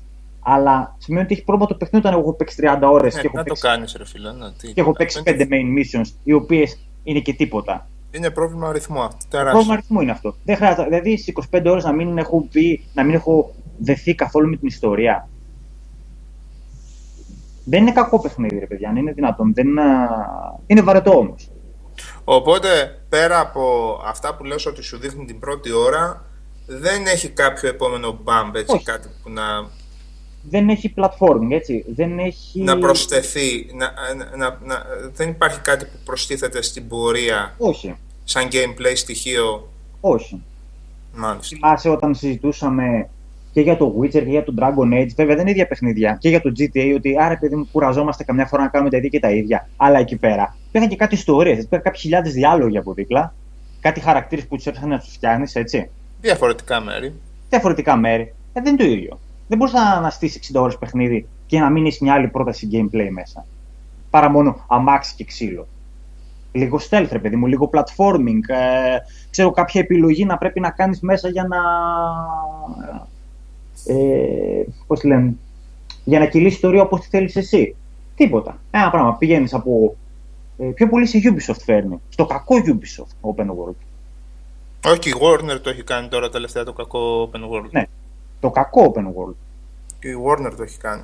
ο Νέρβος είναι και έχεις δίκιο ότι ή έχουμε φο- πολύ φομποϊσμό υπάρχει στο ίντερνετ για το, για το Mad Max γιατί τον γουστάρουν σαν χαρακτήρα ή το παίζουν πιο μικρή σε ηλικία που ξεκινάνε όλη την έκφραση έπαιξε το Mad Max I had a blast. Ε, πόσες φορές δηλαδή θα σε ικανοποιήσει μια ωραία έκρηξη σε ένα παιχνίδι ρε παιδιά; Ε, πόσο να σε κρατήσει αυτό το πράγμα; Πόσα δηλαδή αμ- να, να διαλύσεις τον, α, τον Bandits και να, να νιώσει την ίδια ευχαρίστηση. Πάντως, ε, αν μου επιτρέπει να πω κάτι, Νικό, να σε διακόψω για ένα λεπτό μόνο. Ε, α, μου κάνει εντύπωση ε, η διαφορετική σου θέση ε, σε πολύ μεγάλο βαθμό από, Βέβαια. α- από της Παρασκευής η οποία δείχνει πόσο μεγάλη σημασία έχει να παίζει ένα παιχνίδι πολύ όταν είναι μεγάλο. Έτσι. Αυτό ακριβώς. Ναι, ναι. Θυμάσαι πώς έκλεισε την παρατήρησή μου, όμως. Λέω θα το δω γιατί έχω Ναι, δει ναι, ότι ναι, το, ναι, ήσουν ξεκάθαρος. Α, Εγώ λέω όταν παίρνεις- απλά. Ναι, ναι, ναι. Όταν μπαίνεις στις τρεις πρώτες ώρες, λες τι παιχνιδάρα είναι αυτό. Και όταν μετά στις 25 ώρες κάνεις ακριβώς το ίδιο πράγμα, ε, δεν χάνει το τέτοιο του. Αυτή είναι μεγάλη παγίδα ε, σε πολλά reviews που έχουν γίνει, ειδικά ε, σε, από νεαρές ηλικίες ριβ- α, ε, συντακτών στο εξωτερικό. Γι' αυτό βλέπουμε πολλές φορές εννιάρια και δεκάρια σε παιχνίδια που μετά από 5-6 μήνες που τα έχει παίξει πολύ ο κόσμος και έχει κάτσει η σκόνη. Καλά, έχει γεμίσει εννιάρια το, το, Arkham, το Arkham Knight, ρε φίλε, ως τελευταίο δείγμα. Είχε γεμίσει Σα- εννιάρια και δεκάρια το Arkham Έτσι, Knight. έτσι. Σάβα, ε, έλεγα, σας είπα προηγουμένως ότι είδα honest trailer για το Mad Max, είδα και για το Arkham Knight, το οποίο επίσης απογυμνώνεται τελείως. Βέβαια τα honest trailers σε αυτό το σκοπό έχουν, προφανώς, αποδομούν ένα παιχνίδι ακόμα και καλό να είναι, για να κάνουν πλάκα, αλλά το τι λέγεται για το Arkham Knight γενικώ στο ίντερνετ και όχι μόνο σε συγκεκριμένα τέτοια βιντεάκια. Όχι που- το τι λέγεται. Το τι λέγεται πλέον διαφέρει. Το τι υπόθηκε Πρώτη τις εβδομάδα. πρώτες δύο-τρεις μέρες όταν βγήκε το παιχνίδι. Ναι, αυτό λέω. Και τι λέγεται σήμερα πια. Ναι, με μισοπεγμένα και γλυφτράδικα review κανονικότατα που τα διάβαζε κάποιος που είχε ασχοληθεί 15 ώρες και έλεγε Τι λες, άνθρωπε μου; Ε, στην ερώτηση Τι λες, του, άνθρωπε. του Δαλάη Λάμ που λέει τώρα τις συζητάμε ακριβώς, αν έπρεπε να βγει το Mad Max θα βγει καλύτερο. Ε, Ή καλύτερο. Καλύτερο πρέπει να βγει. Δηλαδή, αν πάρουμε τη, τη μισή λέξη του, του Wasteland που είσαι, το West είναι West το παιχνίδι. Έχει χαμένες ευκαιρίες. Δηλαδή, έχουν στήσει τόσο ωραίο το, τους εξωτερικούς χώρους, τα παιδιά. ε, τα μοντέλα των αμαξιών τόσο να, να τα πάρεις να τα χρησιμοποιήσεις, να τα γουστάρεις και δεν έχει content μέσα διαφορετικό. Ναι, έχει fun. Ο Χρόνο λέει ότι μπαίνεις και περνάς και παίζει καλά. Οκ, okay, ναι. Άμα για 30 ώρες κάνεις το ίδιο πράγμα και περνάς καλά, άσχετα που τα camps φαίνονται λίγο διαφορετικά, αλλά δεν κάνεις κάτι διαφορετικό μες στα camps. Δεν έχει άλλους μηχανισμούς στο παιχνίδι. Έχει τέσσερα όπλα, τέσσερα όπλα έχει το αμάξι. Δηλαδή, ένα, ένα crafting θα μπορούσε να βοηθήσει. Δηλαδή, να μαζεύεις τα scraps και να φτιάχνεις δικά σου. Όπως έχει το Dead Island, ας πούμε, κατάλαβες. Όσοι το έχετε παίξει, καταλαβαίνετε εννοώ. Ή να έχει, θα βοηθούσε ίσως ένα νέμεση σύστημα όπως είχε το. Που ήταν αυτό το Mordor. Το Mordor, ναι. Το πλήτωνε. Το Γιατί εκεί πέρα δεν μπορούσε να μιλήσεις για κάμια φοβερή ποικιλία ή κάτι τέτοιο. Όχι. Ναι, αλλά υπήρχε αυτή η συνεχής πρόκληση ότι πάμε για τον λίγο μεγαλύτερο. Πάμε Έτσι. για τον λίγο. Και έκανε ένα παιχνίδι από 6,5-7 το έκανε 8, ας πούμε, που λέει ο λόγος. Από, από 5,5-6 το έκανε 8. Ε, φαντάζομαι ότι το, το Mad Max είναι μια αντιστοιχεία. Κάτι αντίστοιχο. Χωρίς το, το, το, το έξτρα, έτσι. Δεν έχει το κάτι παραπάνω. Εμένα με ανησυχούν αυτά που λέτε γιατί πρώτα απ' όλα θυμάμαι που είχε πει ο Σάββας ότι αυτό φτιάχτηκε από την κύρια ομάδα της ε, Avalanche. Έτσι δεν είναι Σάββα. Και οι άλλοι. Ναι, η Σουηδοί είναι. Οι Σουηδοί. Η Σουηδοί. Και η δεύτερη ομάδα φτιάχνει το Just Cause. Ναι, Just Cause 3 το κάνουν ε, Αμερικάνοι. Αμερικάνοι. Και το δεύτερο που με ανησυχεί είναι ότι είχαν και πάρα πολύ χρόνο μπροστά τους. Ακυρώθηκαν οι εκδόσεις για τις ε, προηγούμενες κονσόλες. Πήρανε πόσο, πολλούς μήνες, ένα εξάμεινο και χρόνο. Πόσο Α, ναι. παράταση για Ήταν να... να βγει πέρυσι το, το Φλεβάρι; Ναι, ναι. Του 15, το Φλεβάρι Yeah. του. Ε, τουλάχιστον 9 μήνες. Αρχές της προηγούμενης χρονιάς ναι. ήταν να βγει. Ναι. Κάτσε, κάτσε. Αρχές του 15, όχι του 14. Ναι, του 15. Της τρέχουσας χρονιάς αρχές. Δηλαδή 8 μήνες πριν, Ναι. ας πούμε. Της τρέχοντα. Ναι. Τεράστια παράταση. Τεράστια παράταση. Και δεν μπορώ να καταλάβω πώς το κάνανε έτσι. Μάλλον καταλήγουμε στο ότι εργολαβία ήταν και δεν είχαν και πολύ μεράκι άνθρωποι για αυτό το πράγμα. Μεράκι είχαν. Ε, Πώς θα το πω, ρε παιδί μου, άμα ήταν σε στυλ περιβάλλον όπως το Rage, κατάλαβες. Που είχε το semi-open world του, ας πούμε, με τις ωραίες τις πίστες τις κλειστές, για μένα δούλευε καλύτερα. Ενώ ρε, τα πάνε καλά στη δημιουργία του κόσμου, δεν τον έχουν γεμίσει με ενδιαφέροντα πράγματα. Δηλαδή έχει κάτι άγνωστους που μιλά στο δρόμο και δεν σου λένε μια ιστορία, δεν σου λένε για το παρελθόν του, δεν λένε τι θυμάμαι. Δεν καταλαβαίνεις την παράνοιά τους. Μόνο σου λένε κάτι random mint ή να μοιραστούν αλλού. Γιατί δεν έχει τέτοια πράγματα, πρέπει να είναι γεμάτο με τέτοια πράγματα το παιχνίδι. Δηλαδή, όταν βάζουμε το GTA ως τον, α, τον κολοφόνα, ας πούμε, τον open world, συγγνώμη για το κλεισέ της έκφρασης. Γιατί είναι, γιατί όταν προχωράς με το αμάξι, ακούς πράγματα, βλέπεις πράγματα, ε, παίζεις τέννη, κάνεις γκολφ, όλα αυτά μικρά, μικρά, μικρά, μικρά, μικρά, είναι που είναι στις 60 ώρες μετράνε. Έχω. Είναι κάτι σε αυτό που λέω παράλογο. Όχι. Δεν είναι για πέταμα το Mad Max. Αλλά φαντάζομαι ότι την αρχική, πώς το λένε, ορμή που έχει και λες: Πω, πω, παιχνιδά είναι αυτό το γουστάρα, παίξε τι χάνει για μένα. Τώρα, αν γίνει κάτι φοβερό στο δεύτερο μισό, γιατί τώρα πλέον εγώ θα αρχίσω να παίζω μόνο το main story, έτσι. Έκανα grinding αρκετά για να πάρω τα upgrades. Χρειάζεται grinding για να πάρεις upgrades. Είναι σε έναν τρόπο δεν μπορείς να το αποφύγεις. Πρέπει να τα κάνεις κάποια πράγματα. Θα δω. Άμα δηλαδή η ιστορία κάνει κάτι φοβερό στο τελευταίο μισό, στο δεύτερο μισό και μου αλλάξει το μου, έχει καλός. Ω τώρα όμως τίποτα το ιδιαίτερο. Εντάξει, είναι ένα Και, από τα και μεγάλα κάτι προβλήματα ακόμα των τελευταίο για να open world. κλείσω ότι. Ε, γιατί σχεδόν review θα κάνουμε. Ε, είσαι κάπου που δεν υπάρχει νερό και βενζίνη. Και εγώ δεν το νιώσα ποτέ αυτό. Ότι ξέρεις τι, ρε παιδιά, εδώ ο πόλεμος γίνεται για το πετρέλαιο και για το νερό. Και αυτά τα βρίσκεις πολύ εύκολα. Χάνει λίγο και το survival που έχει. Θα το ήθελα δηλαδή να έχει ένα πιο, πιο έντονο, να είναι πιο έντονο το στοιχείο του ε, ζω και πεθαίνω, ρε παιδί μου. Επειδή δεν έχω ε, βεζίνες και νερά. Τέλος πάντων, αυτό είναι, πολύ, είναι το τελευταίο που, μικρό, ας πούμε, που με ενόχλησε. Αυτά. Τα υπόλοιπα ελπίζω, Γιώργο, μέσα στην εβδομάδα να το έχουμε το review. Πιστεύω ότι τελειώσω, αύριο μεθαύριο θα τελειώσω το παιχνίδι. Ελπίζω Παρασκευή ή Δευτέρα να το έχουμε έτοιμο. Να το βάλουμε πίσω πια. Μάλιστα. Εμένα πάντως με προβληματίζουν αυτά που ακούω γενικότερα, όχι για το Mad Max, αλλά γενικότερα με όλα αυτά τα open world παιχνίδια τα οποία αρχίζουν και στερεύουν από ιδέες και υπάρχει και το, και το πώς να το πεις, η ιδιαιτερότητα κάποιων παιχνιδιών που τα κάνει να γλιτώνουν. Να είπατε προηγουμένως, εσείς βέβαια τα ξέρετε καλύτερα που τα έχετε παίξει αυτά. Το Nemesis System στο Shadow of Mordor ή το story, ξέρω εγώ, οι χαρακτήρες στα πρώτα Batman ε, ή όλος ο κόσμος στο GTA. Ε, ή ο χαρακτήρας, σωστά, ο χαρακτήρας και οι πολλοί χαρακτήρες στο Red Dead. Ε, όταν λείπουν κάποια πράγματα, ακόμα και το Borderlands που ουσιαστικά από ό,τι Α ακούω τόση ώρα να λες, Νίκο, τι ήταν το Borderlands. Ένα τέτοιο πράγμα σαν αυτό που περιγράφεις ήταν. Τι έκανες. Πήγαινες από. Άνοιγε μια νέα περιοχή, πήγαινες, έκανες το mission. Τα missions ήταν ουσιαστικά να λουτάρεις. Ε; Είχε και κόπ. Ναι, βέβαια, σωστό. Ε, ε, ναι, το, πάει το, ένα, το πάει το παιχνίδι ναι. από βαρετό grinding που λέει ο λόγος του παίζει μόνος σου σε μια, φοβε... μια ωραία και ευχάριστη εμπειρία στο κόπ. Αυτό, αυτό ήθελα να πω κιόλας. Ότι υπάρχει κάτι σε κάθε παιχνίδι που έχει πετύχει σε αυτές τις κατηγορίες που το κάνει ε, ελκυστικό. Ναι, ναι, ναι.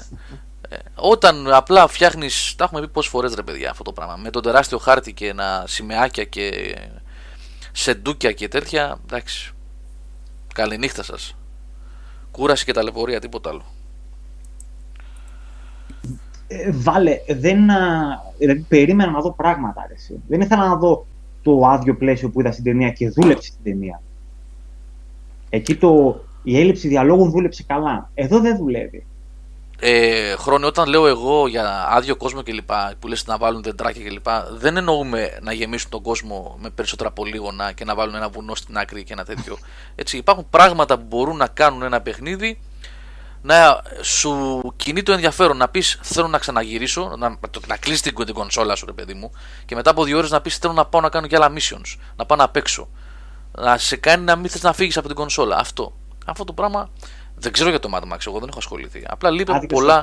Μα τι να, έχει κάποιο κάνον το Mad Max με το τι μπορείς να γεμίσεις μέσα. Μπορείς να κάνεις τα races πιο ενδιαφέροντα που έχει. Τα, races, ναι, ναι. Αυτά είναι τα πιο ενδιαφέροντα. Δεν είναι ενδιαφέροντα τα races. Κάτι γνώμη πάντα έτσι. Πάντα να μην νομίζω ότι χρόνος ότι το, το crowd του παιχνίδι για να το crowd. Εντάξει, δεν είναι ότι του αρέσει. Προφανώς έχει στοιχεία που μπορεί να σα αρέσει το παιχνίδι και μόνο έτσι η αίσθηση οδήγηση μέσα στην έρημο είναι απίστευτη. Και οι μάχες μέσα στα αμάξια. Αλλά εμένα δεν με κρατάνε. Κάτσε να δούμε πλάκα τώρα. Έχουμε και το Assassin's Creed σε λίγες μέρες. Mm. Έχουμε και το Assassin's Creed να δούμε τι έχουν κάνει εκεί. Γιατί ο Σάβα ε, πέρσι με το Unity. Ε, άσα, τα πει καλύτερα ίδιος, να μην τον ε, ερμηνεύω εγώ. Δεν ξέρω τι περιμένεις. Αλήθεια, Σάβα, τι περιμένεις εσύ φέτος από αυτό; Δεν έχω ιδέα. Το έχεις δει, το έχεις δει σε κάποια έκθεση ή όχι, ε; Ναι, ρε, κολονία, αλλά μια πολύ συγκεκριμένη ναι. αποστολή. Δεν ναι. είδα κάτι άλλο. Σε ένα, στο Tower of London είχε μια αποστολή. Ναι. Εγώ δεν λέω τι περιμένεις ε, από το παιχνίδι, τι έχεις δει. Ε, από, σε σχέση με αυτό που είδες πέρσι, που είπαμε έχει αλλάξει το πράγμα. Νέα γενιά, νέα πράγματα υποτίθεται. Εσύ τι θα ήθελες να φτιάξουν τώρα για να μην είναι μία από τα ίδια και να πούμε μετά από ένα μήνα πάλι το Assassin's Creed, πάλι τα ίδια Ubisoft; Δεν ξέρω ρε φίλε, εγώ θέλω πάλι την αίσθηση, θέλω πάλι να μου δώσει το Assassin's Creed, ε, να μου δημιουργήσει την ανάγκη να, να ψάξω λίγο τον κόσμο του. Όπως το είχε καταφέρει στο 2 και στα expansion του 2, στα expansion. Όπως μου είχε καταφέρει να με κάνει με τον Έτσιο. Να ψάξω το κάτι παραπάνω. Να, δηλαδή, ρε παιδί μου, είχαν, αυτό το φοβερό πράγμα, κατάφεραν σε τρία πανωτά Assassin's Creed και αν βάλεις και το Rogue μέσα σε τέσσερα, να μην σε κάνουν, να μην σου προκαλούν την παραμικρή, το παραμικρό στοιχείο έκπληξης, να μην σου προσφέρουν την παραμικρή έκπληξη σε ό,τι αφορά τοποθεσίες, το χάρτη, το τι πας να ανακαλύψεις κτλ. Δηλαδή ήξερες στο Παρίσι ότι πας underground και είχε αυτή την επαναλαμβανόμενη, το επαναλαμβανόμενο μοτίβο των οστεοφυλακίων των νεκροταφείων, έτσι, των υπογείων. Mm. Είχε Εγώ τα, δεν το είχε... ούτε μια φορά το underground. Τι να χρησιμοποιήσεις. Στο 3 είχε εκείνο το, το απίστευτο, το, το, το κουραστικό, τα περάσματα των uh, μαυραγορητών, των smugglers. Λοιπόν, ε, όταν όταν ήσουν κάπου στη Ρώμη, ας πούμε, στο, όχι στο Revelations, στο Brotherhood και άνοιγες μία ακρύπτη και δεν ήξερες που θα σε βγάλει. Και σε έβγαζες ένα τεράστιο πράγμα, να πούμε, υπόγειο, ένα τάφο, ένα παλιό, τέτοιο, mm. ένα. Λοιπόν, και έλεγες θα με βγάλει τώρα εδώ πέρα. Λοιπόν, το έχω αναφερέσει αυτό το πράγμα. Το είχα αναφέρει. Κοροϊδεύαμε, κοροϊδεύαμε τους μηχανισμούς. Κοροϊδεύαμε, δεν κοροϊδεύαμε. Λέγαμε τι δουλειά έχουν αυτά τα πράγματα.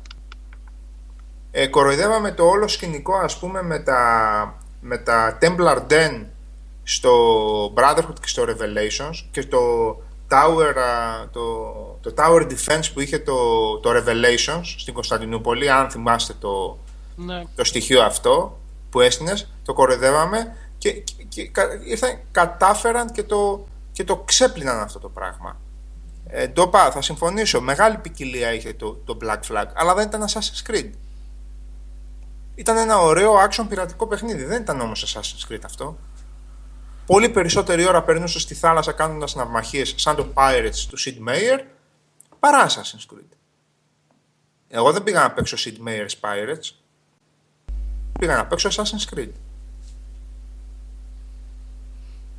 Λοιπόν, εννοείται ότι το καλύτερο Assassin's Creed που ρωτάει ο 1972 είναι το 2. Με τεράστια διαφορά από οτιδήποτε άλλο. Ξέρεις Και τι το, μου και έλειψε. το από δύο. Revelations με την Κωνσταντινούπολη το αμέσως επόμενο. Το 2 είχε εκείνο το ωραίο με τους ναούς που εξερευνούσες και έπαιρνες κομμάτια της πανοπλίας για να γίνεις... Ναι, ε, του, του Lycan και του... ναι, εκείνο ήταν πάρα πολύ ωραίο με τους Και του ναούς. Ρωμήλου. Πολύ κρίμα Ναι. που το χάσανε. Λοιπόν, ε, τι να λέμε τώρα για το 2, τι, οι τύποι είχαν κάνει άλμα σε ό,τι αφορά το 2. Είχαν κάνει ένα τρομερό άλμα. Το Unity τι είχε και σε χάλασε, θα σε παραπέμψω στο review.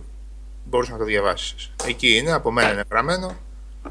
Είναι και μεγαλούτσικο. Κάτι χιλιάδες λέξεις είναι. Μπορείς να το διαβάσεις και να μην ξα... σε δι- λίγες μέρες περιμένουμε το, το καινούργιο. Ναι, μας. παιδιά, με την Τώρα ευκαιρία για να το- πω ότι ο Σάβα το είχε αναλάβει το. Δεν, δεν έτσι. υπήρχε καμιά. Το, το Syndicate, συγγνώμη, ο Σάβα το είχε αναλάβει. Λοιπόν. Δηλαδή, εμένα, ε, ε, εμένα θα μου άρεσε ας πούμε, να, να μπορέσουν να βάλουν ακόμα και, και πώς να το πω τώρα ρε παιδί μου είχε χάσει, είχε, έχει χάσει η σειρά. Αυτό το προσωπικό το, το, το, το, το στοιχείο που σε δένει με, αυ- με, αυτή- με την αδερφότητα σε δένει με το, με το σκοπό που, που πρέπει να, ε, για τον οποίο πρέπει να παίξεις για τον οποίο πρέπει να δράσεις ως ε, assassin μέσα στο παιχνίδι το έχει χάσει αυτό το πράγμα. Είναι, Πάντως εν τω όσο μεταξύ, η σειρά είναι Σάβα ετήσια δεν πιστεύω να δούμε κάποια έτσι φρεσκάδα στο, στα gameplay στοιχεία. Γιάννη γιατί- είναι από διαφορετικές ομάδες. Ναι, όμως Μόνο εγώ εκεί- πιστεύω ότι όταν ε, ξεκινάει ο κύκλος ανάπτυξης παίρνουν ε, ένα βασικό σκελετό και Ναι. απλά αλλάζουν το skin μετά, έτσι. Ναι. Από το- άποψη. Α, Συγγνώμη, Γιάννη. Όχι αυτό, αυτό το Αν- έχει αποδείξει και όλα στα δύο τελευταία, έτσι. Μπορείς να το πιάσεις το κινητό Assassin's Creed κατευθείαν. Έχεις καμία δηλαδή γνώση για το αν μπορείς να το παίξεις μόνο του χωρίς παίξεις το Unity, ας πούμε. Έτσι όπως έχει πάει τώρα, ναι. Ε, ναι. Έτσι όπως έχει πάει τώρα. ναι. Γιατί σκέφτομαι να παίξω τώρα το, το Assassin's Τα Creed. κακά Assassin's Creed μετά το, μετά το, από το 3 και μετά το Black Flag το βάζω στα κακά από την άποψη ότι δεν ήταν Assassin's Creed. Όλα έχουν, έχουν στοιχεία μέσα τα οποία ήταν πολύ ενδιαφέροντα. Αλλά είναι τόσο αποσπασματικά σε κάθε παιχνίδι δοσμένα που τελικά στο σύνολο δεν μπορούν να λειτουργήσουν. ε. Για παράδειγμα στο Black Flag, το έχω, το έχω ξαναπεί πάρα πολλές φορές, είχαν μια τρομερή ιδέα, πάρα πολύ καλή ιδέα, σε ό,τι αφορά το gameplay στη σύγχρονη εποχή. Δηλαδή, ε, το παράλληλο παιχνίδι από τη στιγμή που μας τελείωσε ο Desmond, ok, στο Assassin's Creed 3, αυτό που συνέβαινε στη σύγχρονη εποχή με το Animus α, στο Black Flag ήταν πάρα πάρα πολύ ενδιαφέρον και άνοιγε πάρα πάρα πολλές προοπτικές. Και ξεκινάς να παίξεις το, το μεγάλο Assassin's Creed της νέας γενιάς, το Unity το οποίο υποτίθεται επιστρέφει στις ρίζες κτλ κτλ και το σύγχρονο gameplay είναι μία φωνή που σου μιλάει αυτό δεν ξέρεις ποιος είσαι δεν ξέρεις αν συνδέεσαι με αυτό εν τω μεταξύ το γελίο είναι ότι στο, το σύγχρονο gameplay στο Black Flag άφηνε σε cliffhanger Ναι, γινόταν ωραία πράγματα. Τα hint που έπαιρνες από τα σημειώματα και τα email ήταν φοβερά και τρομερά, σε άφηνε σε cliffhanger. Και φτάνεις στο Unity και δεν έχεις είσαι σε μαύρο σκοτάδι. Στην κυριολεξία σε μαύρο σκοτάδι. Σάβα, για βοήθησε λίγο. Ε, το Black Flag ανήκει στην καινούργια σειρά, σεναριακά; Δεν σ' άκουσα. Το Black Flag, ε, τώρα δεν νομίζω να μιλάμε για spoiler. Ε, έχουμε ξεπεράσει πλέον το, το ότι ο Desmond έχει, έχει πεθάνει και το ότι τα πράγματα έχουν αλλάξει στο σύμπαν του Assassin's Creed και στην, και στην α, ισορροπία μεταξύ Templars και Assassins. Αυτό το πράγμα ούτως ή άλλως έχει γίνει θολό. Πολλοί Templars βγαίνουν καλοί στα, στα Assassin's Creed πλέον και πολλοί Assassins βγαίνουν κακοί. Ε, πα, παράδειγμα το Rogue, το οποίο είναι αντίστροφη ιστορία. Στο Rogue έχεις να κάνεις με έναν Assassin ο οποίος προσετερίζεται ε, τους Templars και σκοτώνει Assassins. Εκδικείται Assassins. Έχει μπερδευτεί πάρα πολύ το πράγμα. Το Black Flag σαφώς είναι σε αυτή την ιστορία. Και εκείνο μένει τελείως τελείως στον αέρα. Πέρα από ένα τελευταίο sequence εκεί πέρα σε κάτι, σε κάτι αρχαιολογικούς χώρους των Μάγιας ας πούμε που λαμβάνει χώρα και το, και το τελικό και το τελικό σκηνικό δεν έχει να δώσει τίποτα άλλο. Και πάλι εκείνο έολο. Αρκεί να σας πω, αρκεί να σου πω Γιώργο ότι το Black Flag τελειώνει με τον, με τον Kane να αναρωτιέται αν θα γίνει Assassin. Και λες, οκ, okay, μάλλον θα το δούμε στα επόμενα και τελείως. Κάτσε να απαντήσω εδώ πέρα εγώ στο φίλο μου τον. Είναι εκτός θέματος, αλλά επειδή έχει γράψει πολλές φορές και να μην νομίζω ότι τον αγνοούμε. Ο 1170 λέει να μου πούνε παρακαλώ ο Σάβας και ο Καλήφα ποιο θεωρούν από τα καλύτερα παιχνίδια που έχουν παίξει που δεν τους κούρασε και θα το ξαναέπαιζαν ευχάριστα. Εντάξει, νομίζω σου είπε και ο Θάνος προηγουμένως. Πρώτο στο μυαλό μου έρχεται η τριλογία Mass Effect που δεν με κούρασε σε κανένα σημείο και θα το ξαναέπαιζα ευχάριστα ανα πάσα στιγμή. Ένα κλασικό παράδειγμα. Επίσης δεν με κούρασε ποτέ ας πούμε το Shadow of the Colossus. Ε, το Icon με είχε κουράσει παρόλο που είναι κορυφαίο. Και τα υπόλοιπα παιδιά μπορούν να πούνε βέβαια. Εννοείται. Εγώ θα έλεγα το Red Dead Redemption. Μια που λέγαμε έτσι και για open world παιχνίδια. Α, θέλει open world το παιδί ή γενικά; Όχι, όχι, γενικά, γενικώς, δεν γενικά, νομίζω. γενικά. Για Fatal Frame μίλησε ο Σάββας παιδιά προηγουμένως ε, αλλά θα βγει και το review τώρα δεν ξέρω Ναι. αν το έχει, αν πολλές, το έχει άτιμο αύριο ο Σάββας θα δείτε και το review Ο Σάβα, ο Σάβα, ο Σάβα Ratchet and Clank. Το έχουμε ξαναπεί. το έχω παίξει Είναι πολλά, ρε παιδιά. 9 φορές, 10, ξέρω εγώ.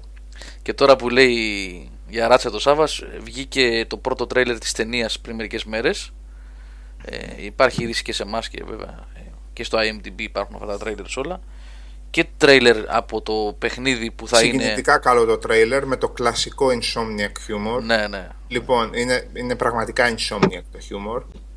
Τελείωσε. Ούτε το πολύ ξεκαρδιστικό. Είναι εκείνο που είσαι με το ηρωνικό το γελάκι, Ναι, ναι. με το ηρωνικό το χαμόγελο όλη την ώρα στο, Ναι. στο πρόσωπο. Να έτσι. ρε κουφάλες τίποτε πάλι, Λοιπόν, τι γράψατε πάλι Ναι, δηλαδή αυτό που είσαι με ένα χαμογελάκι μόνιμος, σμιλευμένο.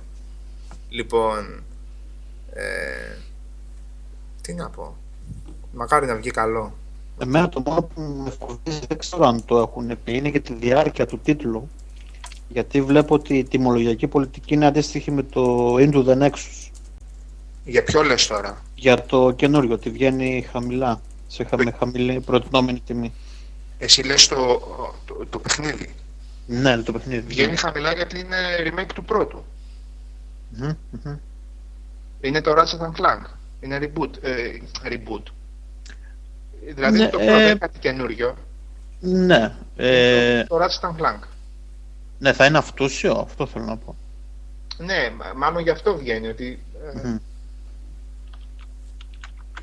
Τώρα σας έχω χάσει λιγάκι, δεν ξέρω αν φταίω εγώ Να μιλήσει λίγο και ο Νίκος και ο Αλέξη να δω αν φταίω εγώ Εγώ Γιώργος σ' ακούω καθαρά τον Σάβα Και εγώ λίγο για να σε πω έχανα. καθαρά. Και Κι το εγώ, κι Σάββα εγώ. και το Γιάννη. Καλά κάποιο στιγμιαίο τώρα ήταν αυτό Νομίζω και, ότι το, και το, λίγο εγώ τον Γιάννη έκοψα. Δεν ξέρω τώρα πώς ακούγομαι. είσαι λίγο η ποιότητα λίγο κάτω Καλά προχωράμε και άμα δούμε ότι είναι χαλιόγος κάνουμε ένα διαλυματάκι για τραγούδια Α. δεν είναι τίποτα Ερώτηση. Βγαίνει System Shock HD Remaster κάτι τέτοιο; Το Enhanced Edition μάλλον. System Shock Ε, Ναι. Το πρέπει δύο, κάπου να το το πήρε δύο. το μάτι μου. Το 2 όχι το πρώτο νομίζω Το ιστορικό. Ε, τι εννοείς με, με high definition textures, ας πούμε, τέτοια φάση; Όχι, Enhanced Edition λέγεται. Ε, Όπως αυτή που βγήκε το Deus Ex. δηλαδή, α, το original ας πούμε, η ανάλυση είναι πόσο να ήταν τότε. 200, 300 τόσο, πόσο ήταν, 320 και 200, ας πούμε πήγε σε 768. Ναι. Ε, Νομίζω όμως το είχα δει μόνο για PC αυτό. Ε, γιατί άλλο να είναι το γιατί θα είναι το- System Shock. Εννοώ ότι δεν θα κά- κάνουν κυκλοφορία digital σε κονσόλες που Όχι, ρε. συνηθίζεται. Ποτέ δεν ήταν κονσόλα αυτό το παιχνίδι. Κονσόλες Όχι, του το- System Shock δεν Όχι παίζει. το System Shock. Γενικότερα συνηθι- συνηθίζεται αυτό ρε παιδιά. Εδώ βγήκε το, και το Grim Fandango που βγάλανε Enhanced. Ε, αυτό ήταν ε, άλλη έκδοση από την αρχή, εντάξει. Δεν... Δεν Το- παίζεται το System Shock έτσι όπως ήταν σε κονσόλα. δεν Ναι, με τον τρόπο που χειρί... Αν και τα. Μου φαίνεται βάλαν και διάφορα μοντάκια μέσα που διευκολύνουν λίγο την κίνηση. Δεν ξέρω αν θυμάσαι καθόλου πώ.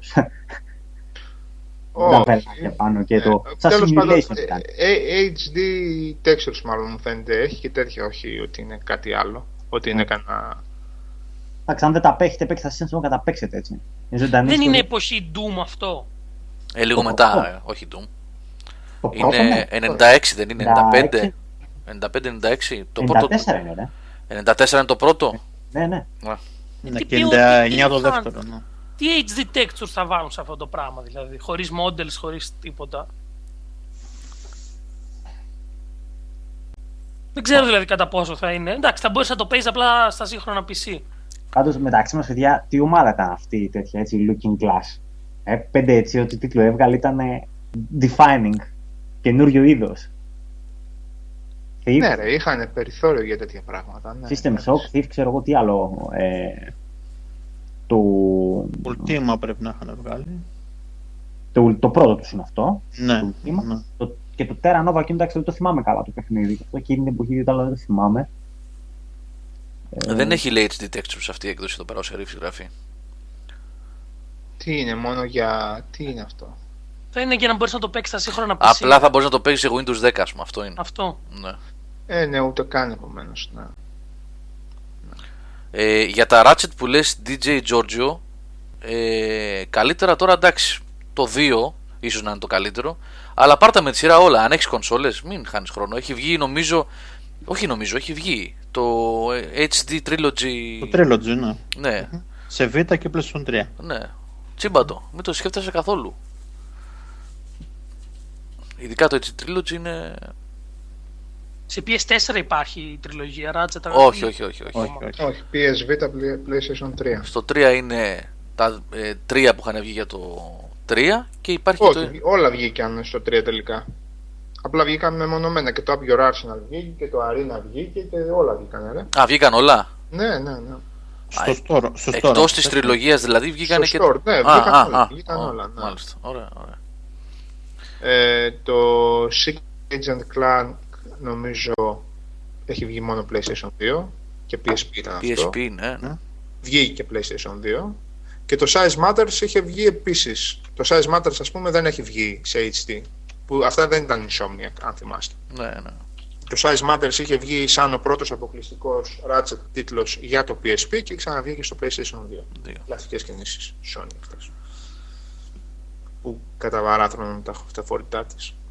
Λοιπόν, Πάρε το HD Αυτά. Trilogy DJ, DJ Giorgio ναι. για να δεις ε, Το τα- Deadlock, α, θέλεις απόφυγε, απέφυγε το, δεν, ε, απόφυγε το, μάλλον. απόφυγε το. Λοιπόν, δεν είναι και τίποτα φοβερό. Το Size Matters επίσης δεν είναι κάτι φοβερό. Επίσης ε, δεν υπάρχει λόγος να ασχοληθείς με το All for One Αυτό δεν ήταν το συνεργατικό, πώς ήταν ε; Το All Tower, for Tower One, Defense αυτό. Όχι, το All Tower for One Defense ήταν ποιο ήταν, το Top Down. Είναι, είναι ένα ευχάριστο πραγματάκι και έχει χιούμορ, δεν είναι Ratchet όμως. Ναι. Ναι. Και Mm. το άλλο, το Tower Defense, πώς το λέγαμε; Το είχα κάνει και review. Α, δεν θυμάμαι Ναι. Α, Q-Force Α, Q-Force. Q-Force. Το Q4. Ευχαριστούμε ναι. Ρεγκός 231 Δια, Άσε. διαφορετικά πράγματα, διαφορετικά πράγματα από Ratchet, ρε παιδί μου, που θέλεις να βλέπεις τρελούς καινούργιους πλανήτες και ωραία πράγματα και αυτά είναι σε συγκεκριμένες πίστες. Το Trilogy είναι HD Remaster Και η ερώτηση που λες εσύ Δημήτρη Αγγέλου Δεν Ratchet υφίσταται. Ναι Δεν- Και τα δύο, δεν υπάρχει Και τα λόγος δύο, να ναι. το ρωτήσεις αυτό το πράγμα, οπότε. Τώρα θα είναι και πολύ φτηνά αυτά, ρε παιδιά. Τα δύο πακετάκια αυτά, οι δύο τριλογίες Jack και, Στο και store έχουν Ratchet. βγει με 7 ευρώ και με 5 ευρώ και με 5,99 οι τριλογίες πάρα πολλές φορές. Και το Sly έχει βγει έτσι. Ναι. Μμμ. Το οποίο είναι Ναι. πιο, παιδι- εντάξει, πιο παιδικό βέβαια, είναι άλλο πράγμα, αλλά εντάξει. Είναι και αυτή καλή σειρά. Το Sly. Ναι.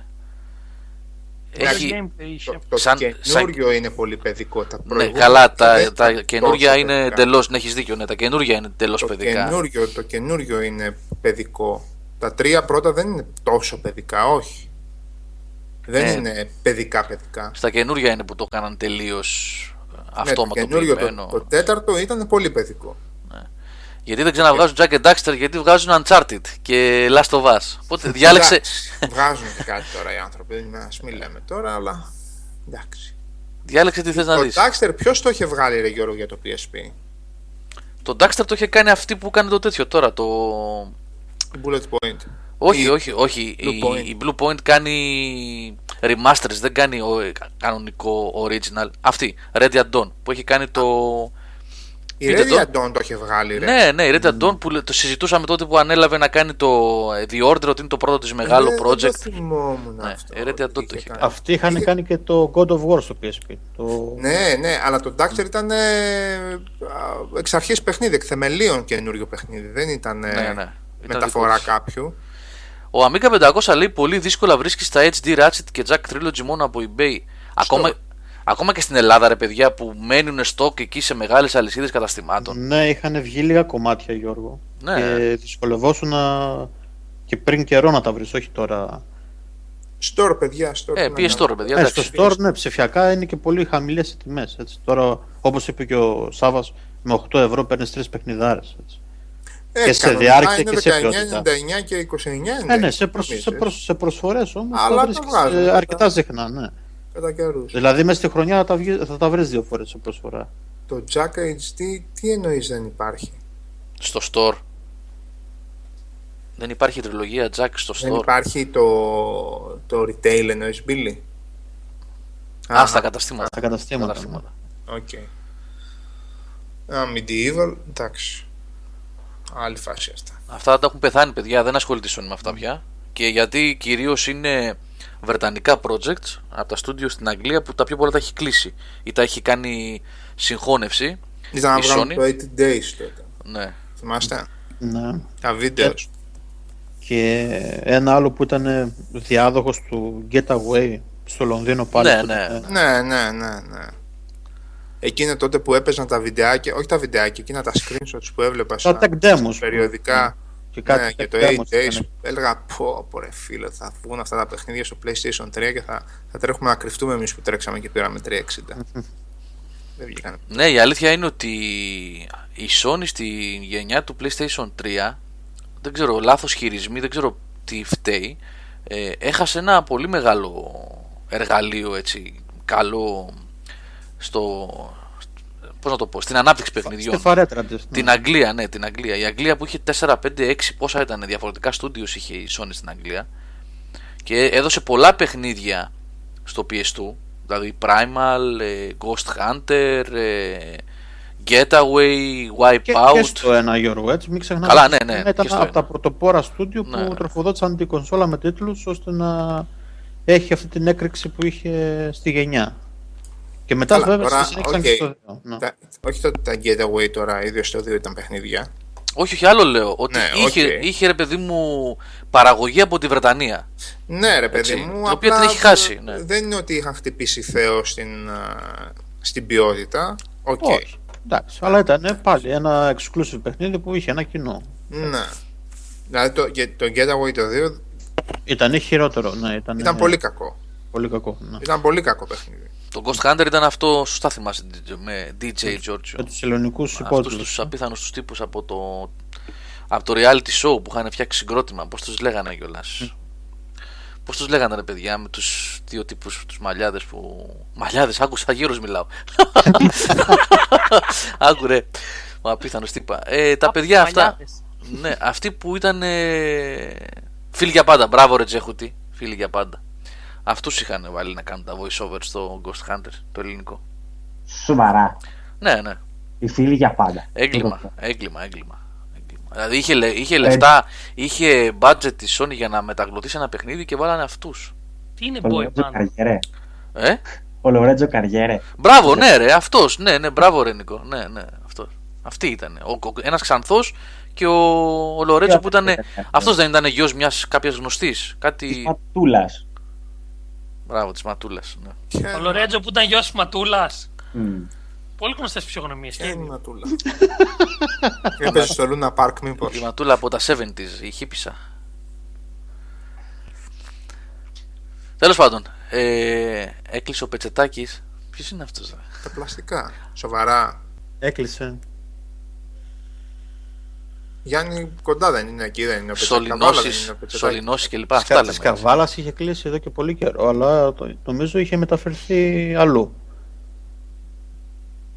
Εν, εντός της Ελλάδας. Τώρα το να έκλεισε τελείως μου κάνει εντύπωση γιατί πήγαινε καλά. Δεν ήταν ε, από Ναι, τις ναι, επιχειρήσεις που φυτοζούσαν. Τώρα, εντάξει. Δεν ξέρω τι λέει. Κρίμα, αν είναι αυτό. Λοιπόν, από το reality το bar λέει ήταν αυτή. Bar, υπήρχε τέτοιο πράγμα. Bar. Ναι, ναι, ναι. ναι. Χρυσή εποχή της ελληνικής τηλεόρασης ιδιωτικής που. Χρυσή εποχή της Ελλάδας Ναι, και άλλα που τέτοια. είχαμε λεφτά τότε, πολλά, ναι, ναι. Ναι. Ωραία πράγματα. Ωραία. Ένα από τα καλά της κρίσης, σε εισαγωγικά καλά, έτσι, είναι ότι έχουν, δεν έχουν λεφτά οι καναλάρες αυτές οι καταπληκτικές και έχουν κόψει. Και το σκουπίδι είναι pure σκουπίδι πλέον. Ναι, ρε παιδί μου, ναι. Δηλαδή βγαίνει πρώτα και λέει καλημέρα σας, είμαι σκουπίδι, ας συνεχίσουμε. Δεν το παίζει κάτι άλλο. Άμα είναι καθαρό σκουπίδι, μπορεί να περάσει και να απολυμανθεί κιόλας να ξαναβγεί νεράκι. λοιπόν, δηλαδή είναι πιο τίμιο πλέον αυτό που γίνεται, ρε παιδί μου. ναι σου- Σκουπιδαριό ναι, ναι, παντού. ναι. Ναι. Μάλιστα. Τον Ξανθό τον είδα σήμερα στη ειδήσει του Αλφα λέει να περνάει εκτέω για να γλιτώσει το πρόστιμο. Τι λες ρε.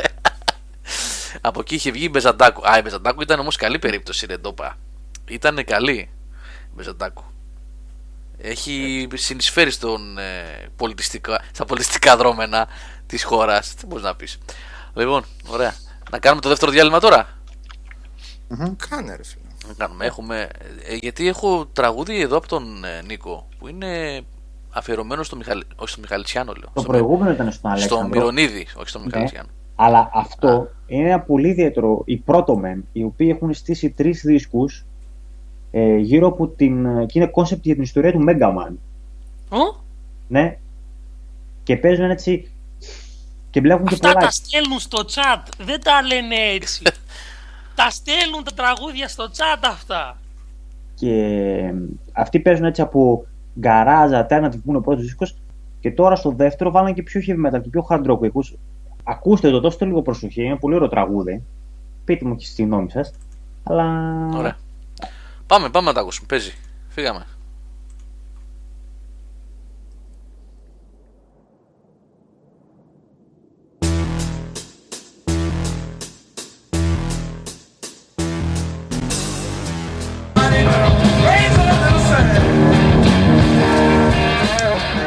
Λοιπόν, και εδώ είμαστε παιδιά, φτάνουμε στο τέλος. Ο Νίκος θα πει, ε, να του πει σωστά αυτό που ακούσαμε το πρώτο τι ήτανε. Το πρώτο ήταν το Protomen από του The Protomen, The City Made Us. Το οποίο είπες ότι έχει να κάνει με Mega Man, έτσι. 100%. Και μάλλον είναι κάτι φεύγει από την, Τζο, από την πόλη ο Τζο και πρέπει να φέρει τον Mega Man πίσω για να τους βοηθήσει.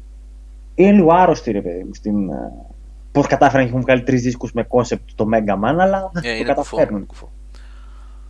Ναι, και ακούσαμε Βλέπω- και λίγο Voodoo Child ε, Hendrix έτσι μέχρι που ε, σταμάτησε το διάλειμμα το μουσικό. Βλέπω στο Google εικόνες από τα CD τους. Τι καλτήλα πίστευτη. Από, ποιο, από αυτούς, από την Ναι. μπάντα. Α, μάλιστα. Λοιπόν, ε, έχουμε καλύψει το θέμα των games. Να πω λίγο για μια ταινία που είδα, που έχω ξαναμιλήσει για αυτήν στο παρελθόν βέβαια. Σάβα, μην τρομάξεις, ρε, δεν είναι κακό. Με ακούτε; Ναι, Ναι. ναι. Α, Περιμένουμε. ναι, ο, ο- δεν είναι τίποτα, όχι, δεν είναι τίποτα. Το είπα στα παιδιά προηγουμένως, ε, πριν βγούμε στον αέρα, ε, στα αρχή της εκπομπής. Είναι παλιά ταινία, την έχω ξανααναφέρει σε webcast, αλλά επειδή τώρα το απόγευμα μέχρι που ξεκίνησε η εκπομπή δεν είχα τι να κάνω και η τηλεόραση είναι σκουπίδι και δεν είχα κάτι καινούριο να δω από σειρές που έχουν προτείνει τα παιδιά κατά καιρούς, δεν έχω βρει ακόμα. είδα το Pirates of Silicon Valley ξανά. Είχα πολύ καιρό να το δω βέβαια. Είναι μια τηλετενία του 1999 που δείχνει ε, ουσιαστικά είναι λίγο δραματοποιημένο ντοκιμαντέρ, λίγο κανονική ταινία, λίγο χιούμορ, λίγο απ' όλα ε, και δείχνει το πως ξεκίνησαν και επειδή το έψαξα κιόλας μετά αφού την είδα ε, είναι πιστό σε πολλά γεγονότα πως ξεκίνησαν και αντρώθηκαν ο Bill Gates και η Microsoft και ο Steve Jobs και η Apple. Όλη την ιστορία από το 70 αρχές δεκαετίας 70 που ήταν εκεί στο Berkeley και στο Harvard, στο Berkeley ο Steve Jobs, στο Harvard ο Bill Gates και παρατήσανε τα κολέγια τους και ξεκινήσαν έτσι με τη μανία τους μαζί με τον Wozniak βέβαια ο Steve Jobs, μην το ξεχνάμε γιατί ο Wozniak είναι ο άνθρωπος που τα έκανε όλα επί της ουσίας, ο άλλος ήταν φιγούρα. Ε, και πως ξεκίνησαν από ταπεινά τα γκαράζ του σπιτιού τους ε, τα κόλπα που κάνανε και ο, πως ξεγέλασε ο Gates τον Jobs και του έκλεψε την ιδέα για τα Windows στις αρχές δεκαετίας του 80 πάρα πολύ ενδιαφέρουσα ταινία ε, είναι για κατά την άποψή μου πολύ καλύτερη από το Jobs το πρόσφατο πριν 3-4 χρόνια που είχε βγει όχι 2-3 το Jobs Δύο. ήτανε 2. 13 είναι. Το 13, ναι. Πολύ πιο ωραίο. Βέβαια τελειώνει το 99 γιατί προφανώς είναι γυρισμένη το 99 η ταινία και δεν πιάνει ούτε iPhone, iPad, θάνατο, Jobs κλπ. Πιάνει μέχρι το μεγάλο μπαμ ε, της Microsoft και της Apple στην ε, δεκαετία του 80 και μετά λίγο στο τέλος την επιστροφή του Jobs στην Apple και λίγο πριν την, ε, πώς να το πω, την απογείωση της Apple με τα Mac, με τα καινούρια, με τα iMac και φυσικά της Microsoft με Windows 95 και μετά έτσι που πήραν, ουσιαστικά γίνανε δισεκατομμυριούχοι όλοι αυτοί. Η ταινία λέγεται Pirates of Silicon Valley. Pirates of Silicon Valley. Και πολύ καλές ερμηνείες από τα παιδιά που παίζουν, νέοι ηθοποιοί, τουλάχιστον εκείνη την εποχή ήταν νέοι. Ε, και έχει πολύ ενδιαφέρον γιατί δείχνει, είναι μέχρι ενός βαθμού βιογραφική δείχνει και τον Steve Ballmer και τον Paul, τον Paul Allen σημαντικοί άνθρωποι και για το Xbox έτσι, προφανώς και ο Gates εννοείται ε, τη συνεισφορά τους στο πως ξεκίνησαν από ένα βρώμικο δωμάτιο σε μια φοιτητική αιστεία. Έχει πάρα πολύ ενδιαφέρον παιδιά, είναι πολύ ωραία, σειρά, πολύ ωραία ταινία συγγνώμη. Τηλέταινία έτσι. Δείχνει πως γυρίστηκε το περιβόητο ε, διαφημιστικό με τον Ridley Scott. Ο Steve Jobs είχε δώσει τη δουλειά στο Ridley Scott για το 1984 το σποτακι που δείχνει που χτυπάνε, σκοτώνουν το Big Brother, την IBM τότε. Πώς γυρίστηκε. Έχει πάρα πολύ ενδιαφέρον. Δείτε την. Αξίζει πιστεύω γιατί έχει και με, να κάνει με τεχνολογία και το πώς ανδρώθηκε όλο αυτό το πράγμα έτσι. Πώς από ξύλινα κουτιά φτάσαμε σε αυτά που έχουμε σήμερα. Γιατί ξύλινα κουτιά φτιάχνανε στα γκαράζ τους τα παιδιά αυτά. Αυτή την ταινία είδα εγώ. Αυτές τις μέρες είμαι πολύ σε φάση χαλάρωσης γιατί μου χρειάζεται για άλλους λόγους. Ούτε gaming πολύ, ούτε καινούργιες ταινίες. Δεν ξέρω τα παιδιά αν έχουν να προτείνουν κάτι άλλο.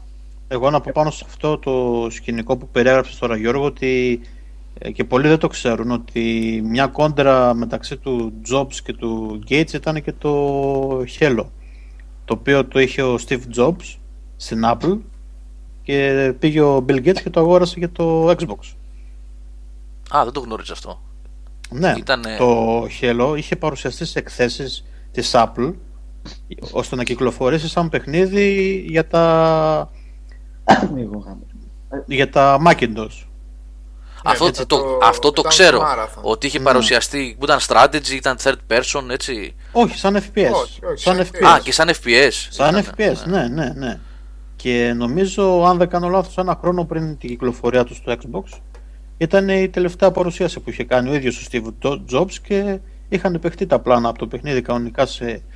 ε, τώρα δεν θυμάμαι πώς, η έκθεση για τους Macintosh, πώς λεγόταν, ε, ε, μια ετήσια έκθεση που έχουν και από πείσμα ο Bill Gates πήγε και στην ουσία προ, προσλήτησε την Bungie και την ε, ενσωμάτωσε στο, στα Microsoft Studios ώστε να το εντάξει στη φαρέτρα του πρώτου Xbox. Αυτό που λέει ο Χρόνης εδώ θα δώσω. Καλά, τα spoiler τώρα. Εντάξει, θα κάνω μια αναφορά πολύ σημαντική από το τέλος της ταινίας, λίγο πριν το τέλος. Που λέει ο Χρόνης εδώ, Beware of, ότι ε, εντάξει, η Apple όλα δικά της θέλει να τα κάνει claim, ότι όλα αυτά τα έκανε παντά κλπ. Λίγο πριν το τέλος της ταινίας έχει την επική μάχη, μάχη τέλος πάντων, το, το τζακωμό του Jobs με τον Gates όταν είχε καλέσει τον Gates σε μια παρουσίαση ο Jobs ότι είχε την αίσθηση ο Jobs ότι είναι φίλοι πλέον, ε, family κιόλας λέει τη λέξη αυτή. Και μόλις τελειώνει η παρουσίαση και πάνε στα παρασκήνια, έρχεται ένας συνεργάτης του Jobs και του δείχνει τα πρώτα NEC, NEC που τα λέμε εμείς εδώ στην Ελλάδα, ε, computers, το οποίο ουσιαστικά ήταν IBM συμβατά που λέγαμε στα 90s, όσοι θυμάστε.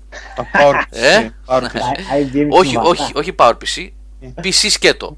Α, Που είχαν Windows, τα πρώτα Windows. Windows NT ήταν τα πρώτα; Όχι. Ποια ήταν τα πρώτα; Μιλάμε τώρα για 80. Ε; Α, τα πιο παλιά λες. Πιο Τα, παλιά. τα πρώτα πρώτα Windows. τα Τα πρώτα. πρώτα πρώτα Windows. Και τα έβγαλε στην αγορά η Microsoft. Ε, Τα MP ήταν, ε. τα NT πρέπει να ήταν, ναι. Λίγο πριν, λίγο πριν βγει το πρώτο Macintosh που είχε επίσης Windows. Windows, τέλος πάντων είχε graphic environment, έτσι, περιβάλλον γραφικών. Και αρχίζει και ταχώνει ο Jobs ότι με έκλεψες, ήρθε στην εταιρεία σου, έδειξα πώς θα είναι το Mac πριν κυκλοφορήσει και με έκλεψες και του λέει και του λέει ο Bill Gates ότι και εσύ αυτό το συγκεκριμένο περιβάλλον με το ποντίκι και τα λοιπά, τα λοιπά και τα λοιπά το έκλεψε από τη Xerox. Γιατί όντως η ιστορία αυτή είναι πραγματική, έτσι. Δεν είναι ιδέα του Steve Jobs ή του Wozniak το graphic environment κλπ. κλπ με τα ποντίκια. Είναι από τη Xerox. Πήγανε και το πήρανε, ουσιαστικά το αγόρασαν και λίγο το κλέψανε. Και ότι σε αυτή την βιομηχανία που ζούμε ε, είναι όποιο πάρει τον περισσότερο loot, όποιο προλάβει. Έχει, σας λέω, δείτε το, έχει πάρα πολύ ενδιαφέρον γιατί απαντάει και σε πολλά πράγματα που είναι λίγο θολά ε, στο ίντερνετ ε, τα οποία βέβαια την ταινία αυτή και ο Jobs και ο Gates ε, την είχαν ε, αποδεχτεί δεν υπάρχει τίποτα ψέμα μέσα Ω. Διάβασα μάλιστα ότι ο Jobs είχε βγάλει τον ηθοποιό που τον υποδίεται μετά την προβολή της ταινίας να εμφανιστεί σε μια παρουσίαση λίγα λεπτά πριν για να κάνει πλάκα. Λοιπόν, αυτά από την ταινία. Α, Παιδιά, Εγώ βρήκα και το βίντεο από αυτό που σας είπα με το χέλο. το χέλιο, ε. Μμμ. Εγώ ήταν το floor χθες. Ποιο, ε, Νίκο, κόπηκες. Μ' ακούτε τώρα; Ναι. Ναι. Είδα το 13th floor. Ένα Α, παλιά, sci- παλιά ταινία. ναι. Το παλιό Ναι. δεν λες αυτό με το ασανσέρ που βγάζεις έναν παράξενο κόσμο, αυτό δεν είναι. Ναι, με virtual reality είναι Μμ. βασικά. Το 99 έτσι και βγήκε, χάθηκε λίγο γιατί βγήκε κοντά με το Matrix και ότι βγήκε εκεί πέρα σε, όπως και το Dark City και μείναν λίγο πίσω όλοι, προσιλώθηκαν πάνω στο μεγάλο όνομα. Καλό ήταν. Γιάννη, Αλέξη, Σάβα, Εγώ δεν είδα τίποτα. εσύ ήσουν Εγώ να- το είπα πριν που ήμασταν offline στην αρχή της εκπομπής. Τον τελευταίο καιρό παίζω συνέχεια tabletop DD με την παρέα μου. Όλος ο χρόνος τρώγεται εκεί. Εσένα θα σε ενδιαφέρει και το Athenscon που θα γίνει εδώ γιατί θα έχει τέτοια. Ναι, Ανώνυμη 3803 που λες καμιά καλή ξένη σειρά εκτός από Game of Thrones και Breaking Bad στην προηγούμενη εκπομπή και ο Σάβα και τα υπόλοιπα παιδιά είχαν πει άπειρες, αλλά αν θέλετε παιδιά ξαναπείτε μία φορά έτσι αυτές που βλέπετε. Ε, όχι ρε, εντάξει τώρα.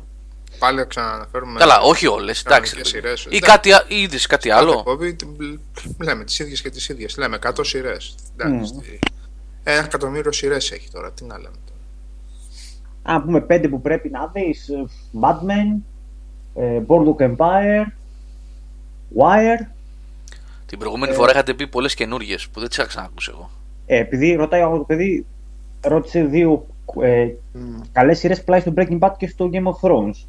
Είναι σαν να λες σε κάποιον πες μου πέντε καλούς του heavy metal και να ξεκινάς να λες από... Ναι, εκτός από Iron Maiden, παιδιά, πέστε μου κανένα καλό πρώτο. ναι, ακριβώς αυτό Κάπως είναι. έτσι είναι η εντάξει, ερώτηση αυτή, ναι. Αυτό είναι αυτό. Θα πεις Priest, θα πεις, ξέρω εγώ, Sabbath με δύο. Προσοχή αυτό. ε, Και με Γκίλαν, και με Ροϊ Γκίλεν. Και με Ρεϊ Γκίλεν. Μάλιστα. Οπότε δεν έχουμε κάτι άλλο να προσθέσουμε. Πάμε για κλείσιμο. είπαμε, για, για σειρές θα κάνουμε μια ξεχωριστή εκπομπή να έχουμε Είχαμε άπλα. πει να την κάνουμε αυτή τη βδομάδα, αλλά επειδή δεν ήξερα τελικά ο Σάβα αν θα έβγαινε ή όχι κτλ., το αφήσαμε. Ε, πρέπει να το Α, προ... και Fear the Walking Dead. Όχι Fear the Walking Dead. Fear the Fear the Walking Dead. Πραγματικά. Σάβα δεν βλέπετε, το είδες; Όχι ρε. Είσαι, είσαι καλά. Και το Α. Heroes δεν βλέπετε, παιδιά. Το Ούτε καινούργιο. στο επιδείο. Ούτε στο επιδείο δεν βλέπετε. Λοιπόν, στο ακούτε, επίπεδο. στο, κάνω μια πα- στο Heroes, σε κάποια φάση, δεν είναι spoiler αυτό, ε, Ρε, εσείς Είναι- όλοι αναφέρετε τον Dexter. Δηλαδή, ήμαρ τον Παναγία μου. Με τον ίδιο άνθρωπο καθίστε δέστε το Six Feet Under. Να καταλάβετε σειρά. Με το ίδιο παλικάρι. Τι λες ρε Νικό. Α, Δεν ήθελα να, να, Δεν πειράζει, να ναι. προκαλέσω Αυτός- σιωπή. ε, σε κάποια φάση η, η Ιαπωνέζα με τις ειδικές δυνάμεις, παιδιά, η δύναμή της είναι να μπαίνει σε βιντεοπαιχνίδι. Και μάλιστα το ανακαλύπτει ένας Ιαπωνέζος YouTuber αυτό. Εντάξει, γραφικότητα, εντάξει. Τι κάνει. Τι... Ο οποίος για να προκαλέσει το ενδιαφέρον κάπου στην Αμερική που πάνε, κάνει tweet από το λογαριασμό του και λέει θα έρθουμε με την τάδε, με το κορίτσι με τα σπαθιά ξέρω και μαζεύονται όλα τα βλαμμένα αντιμένα όπως από το MMO που παίζει και τους περιμένουν και λέω, «Πα». λέω σαν αυτά που λέγαμε πριν τα γραφικά ρε και στο Heroes ρε παιδί μου Η Πήγε ιδιότητα να δει αυτή- μήπως κανείς το Martian. Α, Τι- δεν το έχω δει το Του Martian. Σκότ δεν είναι αυτό. Γιατί λένε ότι Ναι. είναι και καλά εξηλαιώθηκε με το Μάρσιαν. Δεν ξέρω. Εγώ ό,τι έχω διαβάσει τώρα. Σας λέω. Δεν, Ε, δεν δεν έχω είναι διαβάσει. ο, ο Matt Damon που τον έχουν ξεχάσει από τον Λοιπόν, Interstellar. θέλω να πούμε για το Amiga 500 που έχει πει 500 φορές για το Kiko. Ναι, ρε. το kick-off τι να πούμε. Kick-off κάνει περιμένουμε, ε, περιμένουμε kick-off με τον Μιτσικώστα είπαμε. Ναι. με τον Μιτσικώστα εκφωνητή. Να δούμε, εγώ δεν έχω. Διάβασα το άρθρο, σχολίασα κιόλας, αλλά δεν έχει δει κανένα εικόνα γι' αυτό. Τίποτα. Απλά θα γίνει στο, από τον Dino Dini θα είναι. Αυτό είναι σημαντικό. Έτσι. Δεν είναι απλά το όνομα. Δηλαδή από τον δημιουργό του πρώτου στην Amiga και στο Atari ST. Εγώ είναι το μοναδικό ποδοσφαιράκι που έχω παίξει πραγματικά πάρα πάρα πολύ. Το, πότε ήταν το 91, ο 90 ήταν το πρώτο kick-off στην 89. Amiga. 89-90 στην Amiga, ναι. Τότε που έπαιζε κανένα ποδοσφαιράκι, μετά ε, δεν τα ξανακούμπησα. 89, ναι. Ε, και βγαίνει Kickstarter κλασικά. Όχι, Kickstarter είναι. Δεν θυμάμαι. Πάντως είναι για PS4 και PSV. Λέω και εγώ στην Amiga θα βγει. Έτσι. Τώρα τι θα κάνω, θα βάλω καινούργια γραφικά, τι όπω το παλιό. Ε, μωρέ, σαν το παλιό θα είναι πιστεύω. Top down θα είναι, ξέρεις έτσι. Δεν είναι Kickstarter, όχι, όχι. Λέω ο Μιχάλης εδώ δεν είναι. Τέλος πάντων, για πάμε πάλι σε αυτό που έλεγες Νίκο. Όχι, εγώ δεν έλεγα κάτι. Ποιος Διέκοψα έλεγε; για να πω για το kick-off για να Εγώ κάνω. είχα ρωτήσει για το Α. Martian, αλλά μου Α, είπατε... το Martian, ναι, ναι. Τίποτα, διάβασα κριτικές καλές μόνο, τίποτα άλλο. Θέλω πάνω να το δω αυτό. Πότε βγαίνει και σήμερα βγαίνει ξημερώματα το τρέιλερ του Star Wars; Ναι, Α, τρέχει στο Σάββας τώρα; Παιδιά να το δούμε. Αλλά πάρτε με ένα τηλέφωνο. Να να κα- ξυπνήσετε εσείς. Να κάτσουμε ξύπνια το δε. Περίπλα. Είναι λίγο γελίο που αποτελεί πολιτισμικό γεγονός και ίντερνετ φαινόμενο όταν βγαίνει το καινούριο. Όλο το σκηνικό είναι πολύ γελίο, αλλά Ε, άστο, ε, άστο, είναι λίγο. μη το, άστο, μη το, άστο μη το πιάσουμε Και τώρα. από κάτω να μαλώνει όχι η τρίχα του Han Solo πετάει παραπάνω εδώ και δεν είναι με τον κάτι. Άστο μη το πιάσουμε. Γιατί έχουμε να δούμε κανονική ταινία επιστημονικής φαντασίας 78 χρόνια να πούμε. Πραγματικά Το έχουμε να παράπονο. πούμε 78 χρόνια. Μη πεις Αλέξη, μα δεν έχουν βγει εδώ για 78 χρόνια Όχι, κανονικά δεν γιατί θα σε πω. βάλω Α, να δεν θα, ψάχνεις, ε. δεν θα δεν πήγε. θα πω Θα γιατί; σε βάλω να ψάχνεις, κανόνισε.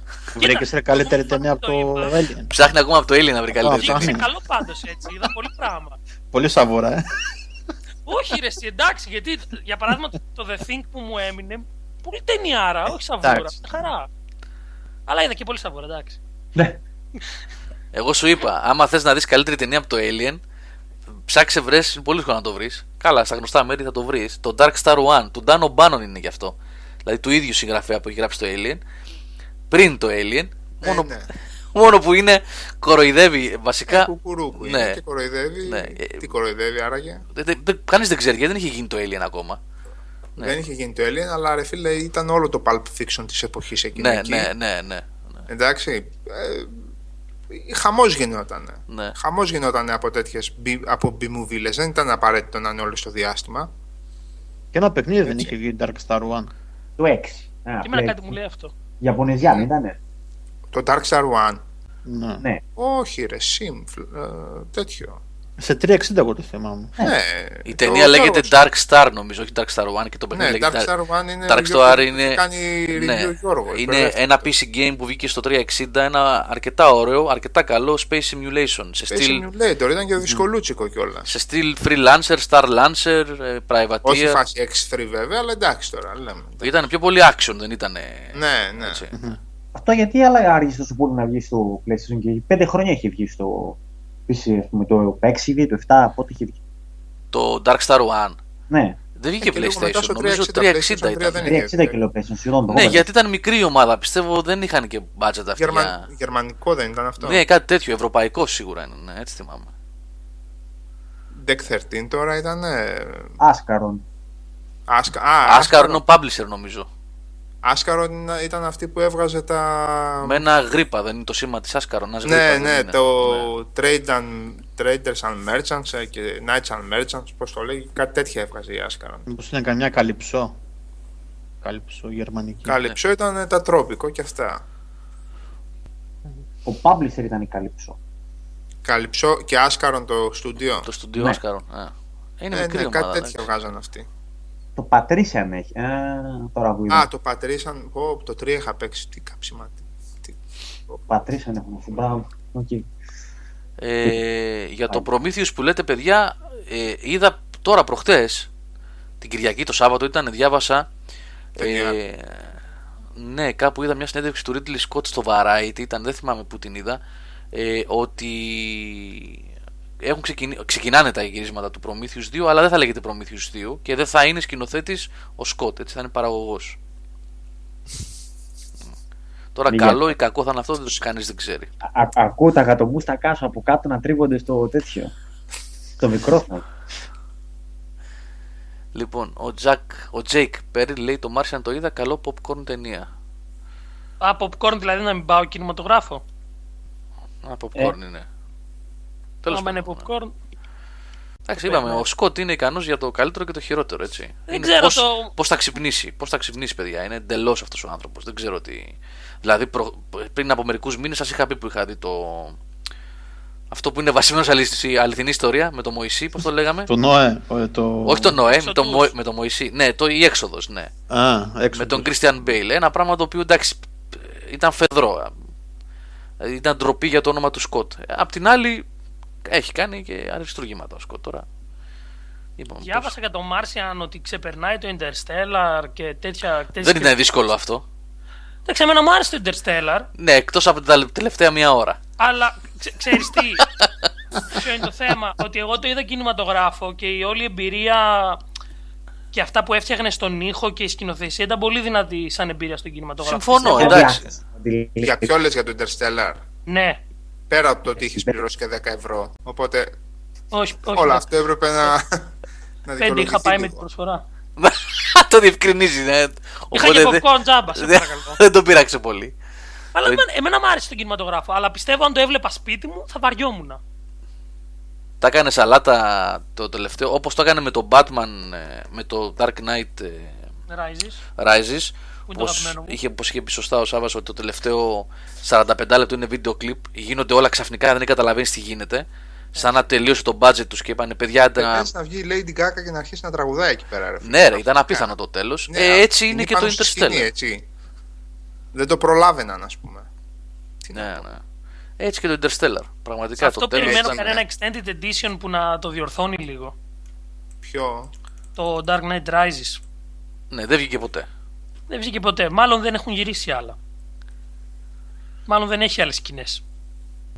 Ναι, δεν ξέρω. Λοιπόν, αυτά. Μμ, Τα Sacred έχουν οι Άσκαρο ρε Σάβα. Ναι, ρε, σωστά. σωστά. Να μπράβο. Με Το δικά πιο δύο, μεγάλο. ναι. Ωραία. Δεν είναι, δεν είναι... Δεν είναι να τους παίρνεις ε, πολύ της πλάκας. Έχουν, έχουν εμπειρία, έχουν... Δεν ξέρω αν υπάρχει ακόμα βέβαια το στούντιο. Μμ, Α, ε, ναι, γυρίζει και Born ο Matt Damon, το οποίο το μάθατε το φοβερό, έτσι. το Το μα... θέλανε να το γυρίσουν στην Ελλάδα Είναι και δεν εξ ολοκλήρου, ναι, όχι εξ ολοκλήρου, πολύ μεγάλο κομμάτι της ταινίας εξελίσσεται στην Ελλάδα. Ποιο; Το καινούριο Born είναι κατασκοπικές, δεν ξέρω αν τις παρακολουθείς, Σάβα. Bond. Bond, ρε, όχι Born, Bond. Born, Born, όχι Bond. Α, Born Born. Identity. Born, Born, ε, μπράβο, ναι, ναι, ναι. ναι. Α, Λοιπόν, βγαίνει τέταρτο. πέμπτο. Βγήκε τέταρτο. Ε, Το τέταρτο Χωρίς το Matt ήταν, Damon. ήταν με άλλον ηθοποιό, ήταν και καλά prequel νομίζω αυτό το τέταρτο. Δεν το έχω δει εγώ ποτέ αυτό. Τέλος πάντων, το καινούριο που γυρίζεται τώρα Okay. Γυρίζεται, το σενάριο θέλει ρε παιδί μου ένα μεγάλο κομμάτι της ταινίας να είναι στην Ελλάδα. Με, στην Ελλάδα της κρίσης. Με διαδηλώσεις και επεισόδια κτλ. Και, και δεν πήρανε. ε, Η φοβερή Ελλάδα δεν κάθισε ενώ ζητήσανε άδειες κτλ. Δεν ξέρω, γραφειοκρατία, κάπου κόλλησε το πράγμα και φύγανε και πήγανε στην Ισπανία. Κάπου. Σε ένα νησί στη Μαγιόρκα. Σε ένα νησί, κάπου- κάπου. ναι, σε ένα νησί, δεν θυμάμαι πού. Και έχουν μετατρέψει όλο το κομμάτι της πόλης αυτό ελληνικό, με πινακίδες ελληνικές, ε, με πινακίδες ενός στους δρόμους, καταστήματα, Νομίζω κάνανε οδούς. πλατό, την πλατεία Σύνταγμα, κάτι τέτοιο. νο- Ναι, κάτι ναι, ναι, ναι, ναι, φωτογραφίες. ναι. Και γυρίζεται στην Ισπανία, δηλαδή πόσα λεφτά μπορεί να έχασε, ας πούμε, δεν ξέρω πώς γίνονται αυτές οι συμβάσεις, και διαφήμιση γυρίζεται στο εξωτερικό. Αλλά Έτσι. εδώ δεν είχαν, ε, είχαν απορρίψει πρόταση για γυρίσματα του Αλεξάνδρου τώρα, του Σκοτ, του Ναι. Σκοτ λέω, του, Του του Stone. Stone. Του Stone. Και εσύ λες τώρα για τον Bourne. Έλαντε. Ε, και επίσης θα κλείσουμε με αυτό. Το είδατε το καταπληκτικό που έγινε με του τραυματιοφορεί. Στη Λάρισα. Στη Λάρισα. Παιδιά, τι.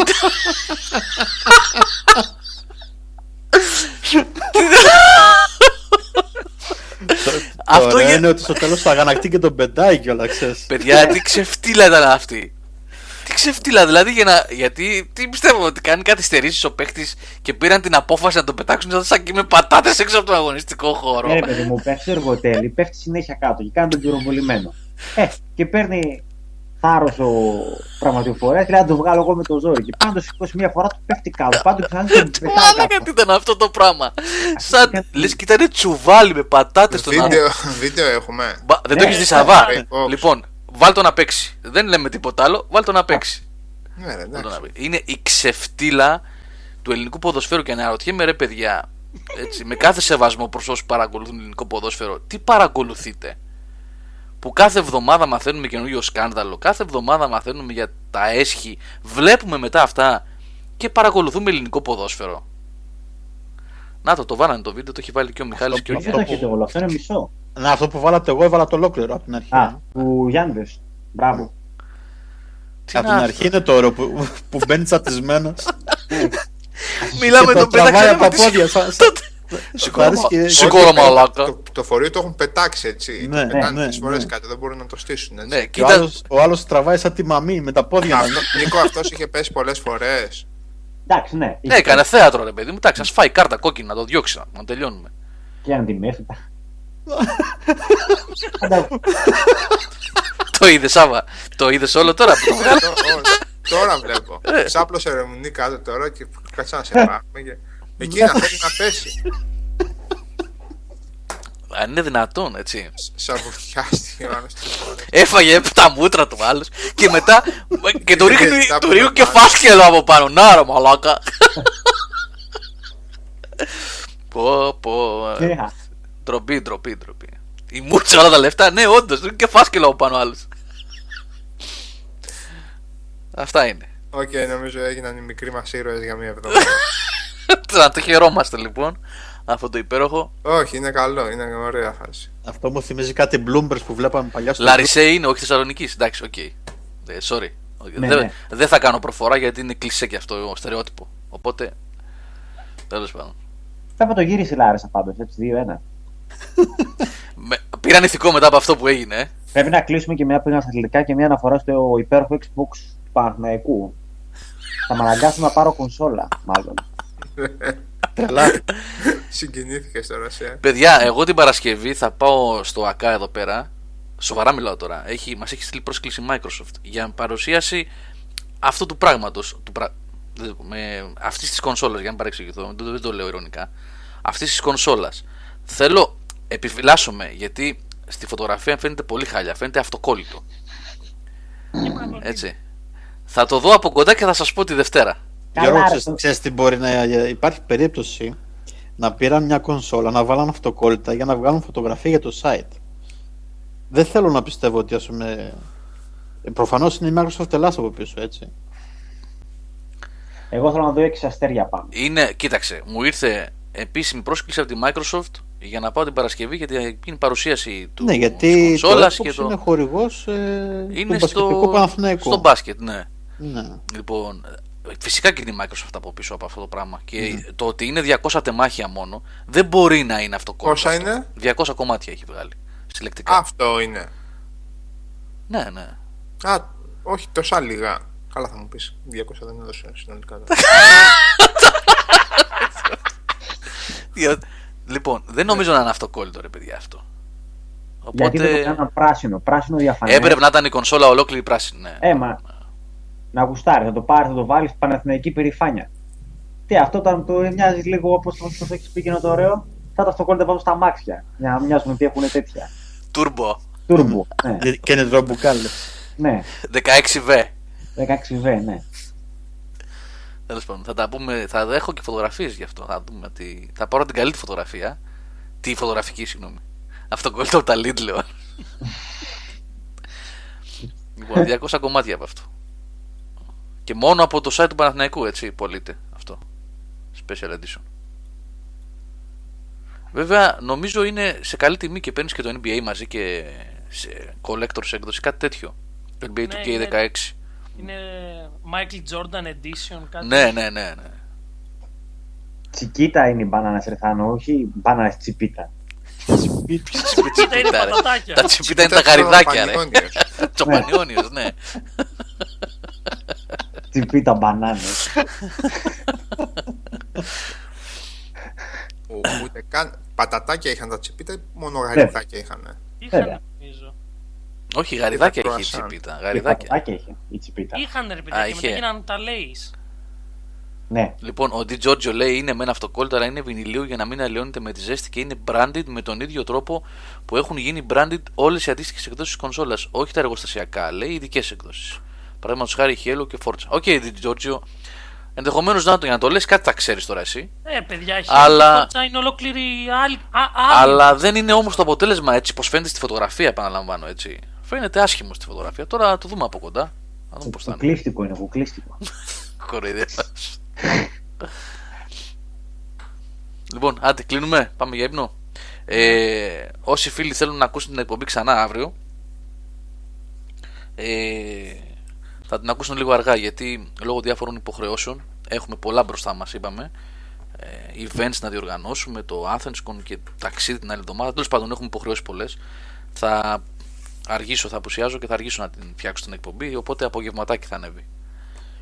Ε, αυτά. Θα πούμε περισσότερα την Παρασκευή. Έχει μια σκασιλό καλή φάση να βγει μια φωτό με το διαμαντίδι. Πρώτα απ' όλα δεν μπορούμε να είμαστε στο ίδιο πλάνο. Ναι, δεν ξέρω αν μπορείτε. θα πάρει κάμερα. αν μπορείτε, δηλαδή δεν γίνεται. Αν μπορείτε να καταλάβετε τι εννοώ, έτσι. Για τεχνικούς λόγους. Για τεχνικούς λόγους πρέπει να πάει πολύ μακριά ο φωτογράφος. Θα βγει με τον Γιανακόπουλο τώρα. Με τον Γιανακόπουλο, ναι, μια χαρά. Έτσι, ναι. Αγκαλιά. Εμένα ο Σπόρος είναι ο ήρωάς μου, να σας πω την αλήθεια μια φορά. Ποιος; Προχθές ήταν στη Βουλή Προχθές ήταν στη Βουλή και έλεγε ότι όποιος δεν κατάλαβε ότι αυτό έγινε για τη βιομηχανία έτσι, για τη φαρμακοβιομηχανία, είναι η βλάκας ή βαλτός. Από το βήμα της Βουλής, κανονικό. Είναι ο κοντό, ο μικρός ο Γιαννακόπουλος, ρε. Ο πρόεδρος του Παναθαϊκού τώρα. αυτός. Ναι, ο πρόεδρας, ναι. Ιστημένος, ναι, η βλάκας ιστημένος. Μάλιστα. είναι ωραίος, είναι ωραίος. Αυθεντικά τρελός. ναι, ρε, εντάξει. Αυθεντικά. Α, Είναι μεγάλη ατάκα αυτή, έτσι. Αυθεντικά τρελός, φίλε. Προσέξτε το λιγάκι. Είναι αυθεντικά τρελός, δεν είναι ό,τι να είναι. Ντεμεκ. λοιπόν, ναι, αλλά τουλάχιστον ρε φίλε, δεν έχεις άμεσα καμία απορία για το σε τι δραστηριοποιείται. Κατάλαβες τι θέλω να πω. βεβαίως. Δηλαδή είναι φαρμακοβιομήχανος. Από τους πατεράδες του. Από, το, από τον πατέρα του και από το θείο του και ποιοι άλλοι ήταν εκεί μέσα. Τι να πιάσουμε για τους υπόλοιπους παράγοντες του ελληνικού αθλητισμού; Α, καλά, εντάξει. Ακόμα και για τον Άιβαν, τον δικό μας. Τον Ιωάννη. Που δεν ξέρουμε, που δεν ξέρουμε αν, αν είναι αυτό που είναι επιχειρηματίας ή αν είναι απεσταλμένος. Ή να πιάσουμε τους άλλους. Ας ε, τώρα γιατί θα μας στείλουν στον εισαγγελέα αν ανοίξουμε το... αν πω κατά λάθος τίποτα. Εμείς και η δίκη του Sky. Λοιπόν, χαιρετούμε, παιδιά. Τα λέμε Παρασκευή Vidcast. Περισσότερες πληροφορίες. και για το Paris Game Week και για το καταπληκτικό αυτοκόλλητο του Παναθηναϊκού στο Xbox One και ό,τι άλλο θέλετε. λοιπόν, Λύστε μου μια απορία. Έλα. Θυμάστε πώς λέγαμε τα Γιάννη τα, τα κουρασάν που είχαν μόνο οι αυτόματοι πολιτές και τα είχαμε και στο στρατό, τα Πανίνι. τεράστια εκείνα εκεί. Πανίνι, πανίνι. Πανίνι. Τα Dolce λες. Τα Τα Dolce ρε, τα Dolce, Dolce. Dolce. Αχ ρε. Άμα έχω που, φάει από που αυτά έμπαινε γνωστά. στην, ε, το στιέρα που την καθαρίζαμε με το... Ναι ρε. Εκείνο Με για τη τα άρβιλα, σπάτουλα. Για τα άρβιλα, για τα άρβιλα, ρε. με τη σπάτουλα. Dolce ρε φίλε, ναι. Διπλάσιο σε μέγεθος από οτιδήποτε υπήρχε και το καλύτερο απ' όλα έτσι. Το βάζε βέβαια μέσα και η μαργαρίνη, ξέρω εγώ, και η βουτυράκλα έλειωνε από πάνω, έτσι, για να δεις τι έτρωγε. το βάζεις μέσα. Αλλά Ναι ρε αέρα. φίλε, τα άλλα, τα άλλα σε σχέση με τον Dolce ήταν... ε, τι ήταν. Αέρας. Αέρας που ήταν- Αέρας, Και τίποτα. τα επόμενα καλά ήταν τα στεργίου, δεν ξέρω αν τα Ναι, πρόλαβα. ίδιας, ίδιας ποιότητας. Ίδιας Ναι, ποιότητας. ναι. Ήταν Όχι, δεν και πρόλαβα εγώ αυτά. αυτά πιο πολύ εδώ Βόρεια Ελλάδα παίζανε. Πού το βρήκε ο Θάνος ρε; Όχι, δεν είναι. Αυτό ήταν επόμενη Όχι, όχι. τέτοια. Ε, Μόβ Α- ήταν. άλλο, άλλο μοντέλο, άλλο μοντέλο. ήταν. Το δικό μας ήταν Deep Purple. φίλε. Αυτό είναι οικολογικό. Παιδιά, όταν είχε έξοδο ο αδερφός μου, μου φέρνε τέτοιο από το στρατό. Αφού ήταν ε, μισή τιμή από ό,τι τα βρίσκες έξω. ε. Αυτά Ε, τα big, εντάξει, ναι, ναι, τα πώς έχουμε το και εμείς λένε. εδώ. Τα, τα υπόλοιπα κρουασάν είναι κοροϊδία μπροστά σε αυτό. Αυτό, Ναι, το big, ε, αυτό το big που έβαλε ο Hillmaster είναι πλήρες γεύμα, έτσι παιδιά. Το έχω φάει αυτό μια φορά. Πλήρες γεύμα όμως. Έχει πιο, έχει πιο μεγάλα. Πλήρες γεύμα. Αυτό είναι γύρω σε 900 θερμίδες, είναι δύο γεύματα. Όταν δεν έφεραν, όταν δεν, ε, στο, στον Εύρο, σε- στο στρατόπεδο κανονικά είχαμε τυροπιτούλα και ροδοπάκι. Εντάξει. Α, ωραίο το Λοιπόν, ροδοπάκι. αλλά όταν δεν έφερναν τυροπιτούλα, παίρναμε ντόλσε και ροδοπάκι πριν την αναφορά. Καταλαβαίνετε. Ήταν, Πηγαίναμε, Καλά. πηγαίναμε Αρχιδιά. με Ένεση 256 ενσουλίνης. 256 ζάχαρο πηγαίναμε. ρε φίλε. Εγώ Άλλοι και μετά. ζαλιζότανε, και έτοιμος άλλοι για ύπνο θέλανε πάλι έτσι. Παιδιά. Έτοιμος για ύπνο πάλι. Αυτό ρε σε στέλνει κόψιμο να πούμε ροδοπάκι με ντόλτσε. Πας καλά ρε. Κόψιμο χωρίς χαρτί θα σε στείλει. Ποιοτικό Ε, τώρα το νεκρός πάκι, σε θα παρακαλώ. πέσει. Το ροδοπάκι ήταν, δεν ξέρω, χάλασε, σοβαρά. Ήταν από Το- τα καλύτερα γαλατάκια που είχα πιει ποτέ. Ωραίο θα το ροδοπάκι. Ε, Εξαγοράστηκε η τέτοια. η- Μαζί με το τοπίνο δηλαδή. Από Και τα Ναι, κα- και το το, τοπίνο, το ρε. σεργάλι ήταν ο- είναι ωραίο. Μμμ. Ακόμα τα- είναι ωραίο το Αλλά όλα σεργάλι. τα σεργάλ είναι ωραίο. Ναι, αυτό. Ναι. Αυτό είναι το τότε ντόλτσε είναι που έχει βάλει ο Θάνος τώρα. Όχι. Όχι. Ακόμα παλιότερη Πιο συσκευασία. παλιό. Πιο παλιό. Εντελώς μου που ήταν. Ψάξε ρε Θάνο, πα και το βρεις. Deep Purple. Ψάχνε, ψάχνε. Αυτά Ναι, είναι. α, ρο- ροδοπάκι και ντόλτσε ε, Κυριακή, ε, τέτοιο πριν την αναφορά, εντάξει, καταλαβαίνετε έτσι. Λέει ζεστό ντόλτσε και παγωμένο ροδοπάκι και δεν προλάβαινες να σκεφτεί ούτε που είναι η Και να τουαλέτα. σου βγαίνει σοκολάτα από, το, από τη μύτη. ε, Ναι, πραγματικά. Ε, Πολύ ωραία κατάσταση μια φορά. Τι τρώγαμε στο στρατό. ρε Η, φίλε; η, η, η σοκολάτα που τρώγαμε το πρωινό ήταν η Μελίντα, ρε, τα, Μελίτα, ναι. τα ναι, ναι. τετράγωνα εκείνα, ναι, Ναι, τα τετραγωνάκια, ναι. τα, τα οποία οι θεοί τα, μας τα σερβίρανε κατευθείαν από το ψυγείο και, Και άμα, το άμα, δεν, γαλατάκι. άμα δεν είχες αναπτήρα δεν έτρωγες, ναι. Και το Γιατί- μασούσε. Ή το έπαιρνες σαν ταμπλέτα, έτσι, το, Ναι, ναι, μετά- το μασούσες, ναι. σαν πλετήριο Κάθονες- πιάτο. κάθονες να λιώσεις τη σειρά Τα έτρωγες με δόσεις. Μια ταμπλέτα, Υπογλώσσιο! μια ταμπλέτα η μερέντα, μια ταμπλέτα το βούτυρο και μετά το ψωμί από πάνω. Έπινες και το γάλα, κουνιώσουν λίγο και εντάξει, γινόταν. Σας βάζω σοκολάτα ρε στο πρωινό. Γιατί εσύ δεν είχες, ρε, πού υπηρέτησες να πούμε, στα Βίσματα, φόκλα; ρε, βίσματα. Και ήμουνα και Μερεντούλα, ρε, φουδε- μερεντούλα. και Ε, ρε, φουδε ναι. μεταφορών ήμουνα. Όχι, μαρμελάδες είχαμε εμείς και μέλια. Δεν μας βάζανε Εντάξει, και μερεντούλα στο ατομικό να πούμε. Ε, πραλίνα. Δεν... Α, έλα. Υγιεινή τη ζωή; Τώρα Έλα, τι. θυμήθηκα τι λέτε, ρε, ναι. Τα, τα μερεντάκια λέτε, τα μικρά. Νόμιζα σοκολάτα. Έλα, ναι. Ναι, ρε, Πλάκα. μεριδούλες. Εμείς είχαμε Σαββατοκύριακο μόνο μεριδούλες. Τέτοιες. Τι καθημερινές μαρμελάδα μέλι. Ναι, αλλά τη μερεντούλα πάνω στο τέτοιο, πώς το λένε, σε εκείνο το παξιμαδάκι. Έλα. Η γαλέτα. Στη γαλέτα, στη Στη, γα... εκστρατεία. στη γαλέτα. Πω πω ρε φίλε γαλέτα. Πες κανονικά. Έτρωγες μετά, έπινες και ένα λίτρο νερό και του μπάνιασε. Για δύο μέρες χορτάτη. Δύο μέρες δεν ξανάτρωγε τίποτα. Φούσκωνε το αλεύρι. Πώς λένε τώρα τις σούπερ τροφές, ξέρω εγώ, και κάτι... Ποιες με τροφέζα και Ναι, μαλακίε. προς γαλέτα. δεν Μα μισό κιλό γαλέτα και ένα λίτρο νερό, ας πούμε εγώ. Πας στον πόλεμο άνετα. Προχθές έπι- έπεσα σε μια ιστοσελίδα που είχε... Αυτό τώρα πρέπει να είναι αυτού, από αυτούς τους... ε, αυ, αυτε- αυτούς τους αιρετικούς που τρώνε... που όχι μόνο τρώνε... που που είναι vegetarians και vegans, πώς τους λένε, Vegan. που τρώνε τα ομά μόνο. Αυτό, Ναι. Την ομοφαγία, ρε παιδί μου. Ο Μάι Θα έχει ξεφύγει αυτό το κίνημα. Βαριά αίρεση. Λοιπόν, και ήταν μια ιστοσελίδα που έλεγε The Sprout, The Sprout World. Φύτρα. Πίτρα, ναι. Ενώ ρίζες και βουλβούς τι τρώγαν αυτοί. Φύ... ε, Ναι, στο συγκεκ... αυτή η σελίδα, ρε παιδί μου, μιλούσε μόνο για τα φύτρα. Δηλαδή, να μην φας το, το φασόλι, το φασόλι να το κάνεις φασολάδα, να φας το φύτρο του φασολιού. Τώρα λέμε εντάξει, η επιστήμη σηκώνει τα χέρια ψηλά, ρε παιδί μου. Λέω, «Ε, άρα δύστιχη, λέω να σας πάρω 10 μερούλες στο στρατό. Στον ελληνικό στρατό. 10 μερούλες. Τίποτα άλλο δεν θέλει. Φασολαδίτσα με, την, με τη σοδίτσα της μέσα, να αρχίσει να του μπανιάσεις, να μην ξέρεις από... ή σε αυτό, ή στην, ή στην κάτω λες στη Να Θεσσαλονίκη. γίνεις τορπίλι μετά. ναι, ρε φίλε. Φίλε, να βγεις από εκεί και να φας Jet το... Απασφαλισμένη τορπίλι. Jetpack. Κανονικό Ναι, jetpack. δηλαδή- καλή. Real life jetpack. Ναι, με τον, με τον ασπρισμένο, με τον α- αραιωμένο τον ταραμά και τα λοιπά. Τι Sprout World, άρε λέω ρε. Λες και πριν την πάρουν οι ιδιώτες στη Θεσσαλονίκη, όταν κάνανε εκείνες τις φακές, πω Χριστέ και Παναγιά μέχρι να φτάσω στο σπίτι, τι ήταν εκείνο το πράγμα; Τώρα έχει πα- παλεύεται λίγο τώρα το φαγητό στη Γιατί Λέσχη. τα, τα γεμιστά τη πιπεριές, τα γεμιστά πιπεριές, κάτι μικρές πιπεριές. Στη Λέσχη στο Αριστοτέλειο, κάναν κάτι πιπεριές που ήταν σαν βάρκες. Πετούσαν μέσα μισό κιλό καρολίνα και θα πάρε φάι, ξέρω. Δεν τρογόταν εκείνο το πράγμα. Το Εγώ την καλύτερο πρόλαβα είναι- και καλή τη λέσχη, παιδιά. Την πρόλαβα Το καλύτερο δηλαδή. ήταν η τότε, ομελέτα, 90, η παλιά λέσχη. 96-97 δηλαδή εκείνη την περίοδο η λέσχη έκανε ωραίο φαγητό.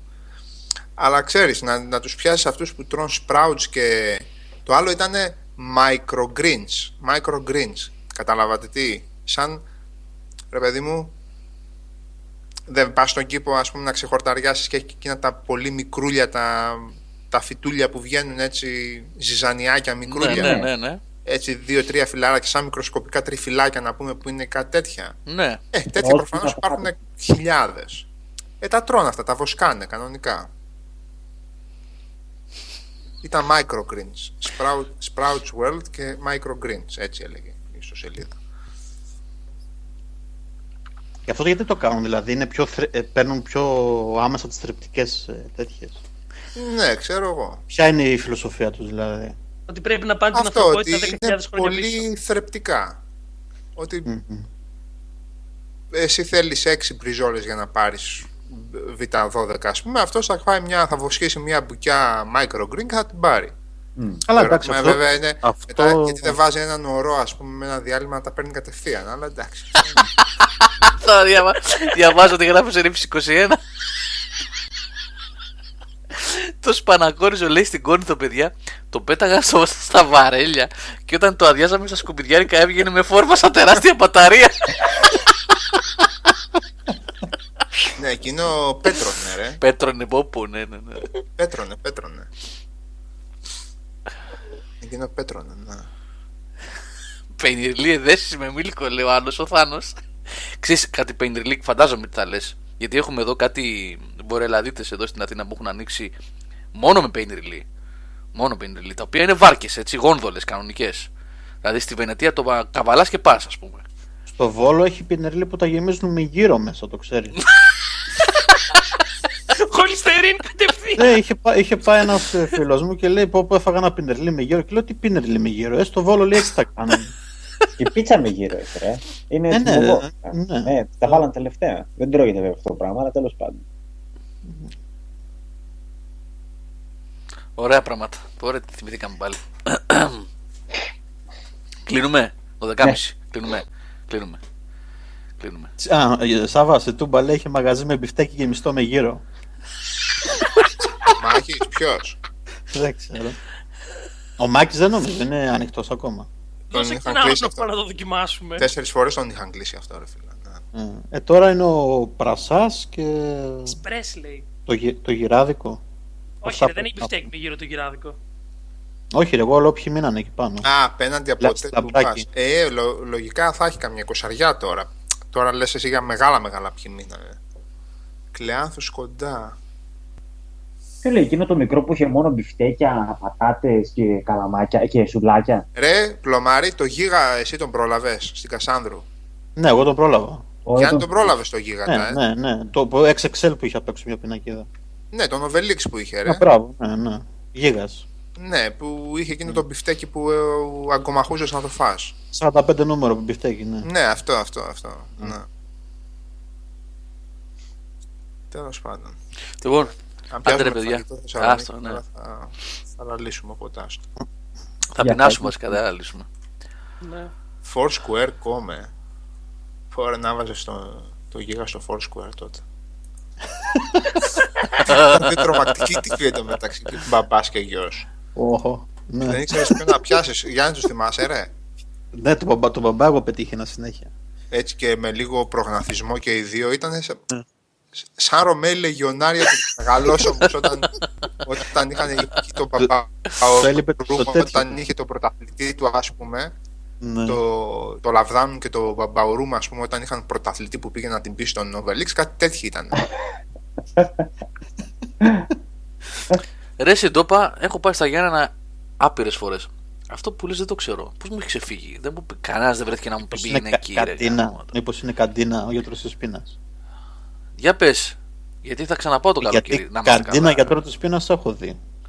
Καλά, ναι. Αν για- μιλάμε για καντίνα. Καλά, αυτό είναι παίζει... σχεδόν franchise, ρε. Ναι, φίλε. παίζει και στην Αθήνα αυτό. Ε, Λέω Στη όμως είναι Θεσσαλονίκη ένα- ξανανοίγει ο Μαύρος. Ναι, Έχετε φάει μαύρο. επειδή. Άζαξ. Άζακ. Έχει Αντισουρέξ, σπάξει κάτα αντισουρέξ. και έχει βάλει Άζαξ. Όταν λες μαγαζί ψιλοκέντρο, πού, τι κέντρο. Δηλαδή, κέντρο έχει δύο κέντρα. Τα Γιάννα έχουν δύο, ας πούμε. Είναι ένα ο δρόμος ο μεγάλος που κατεβαίνει προς την, στη λίμνη, στην παραλία. Και μετά τα πολλά τα μαγαζιά στην παραλία που είναι. Και είναι μεγάλο, μεγάλη απόσταση. Για βοηθά λίγο. Γιατί θα πεταχτούμε για ένα το καλοκαιράκι. Να είμαστε καλά μέχρι τότε, λέμε τώρα. Γιατί ρε, σε- στα Γιάννενα θα πας, δεν κάνεις ταξίδι στον Άρη. Ε, είναι πολύ μακριά από τώρα αυτό. Όχι Α. α, σαν απόσταση. Θα τον βρούμε, θα τον βρούμε. μωρέ. Θα τον βρούμε, άστο εντάξει, το ψάξουμε όταν θα έρθει η ώρα. Θα δούμε πού θα είναι και η χοληστερίνη μέχρι τότε. Στη λιμή πιο πάνω. Οκ, εντάξει. Αγόρια, κλείνουμε. Ναι. Ναι, ρε. Ναι, κλείνουμε. Λοιπόν, ευχαριστούμε για την παρέα. Παιδιά, αγόρια και κορίτσια, είχαμε και κορίτσια σήμερα όχι μόνο τσι, αλλά τσιά, κορίτσια. Τσιά. Ναι, ναι. Λοιπόν, τα λέμε τώρα Παρασκευή πάλι. Φιλιά, παιδιά. Καλό βράδυ από καλό μένα. Καλό βράδυ. Καλό βράδυ. Καλό βράδυ.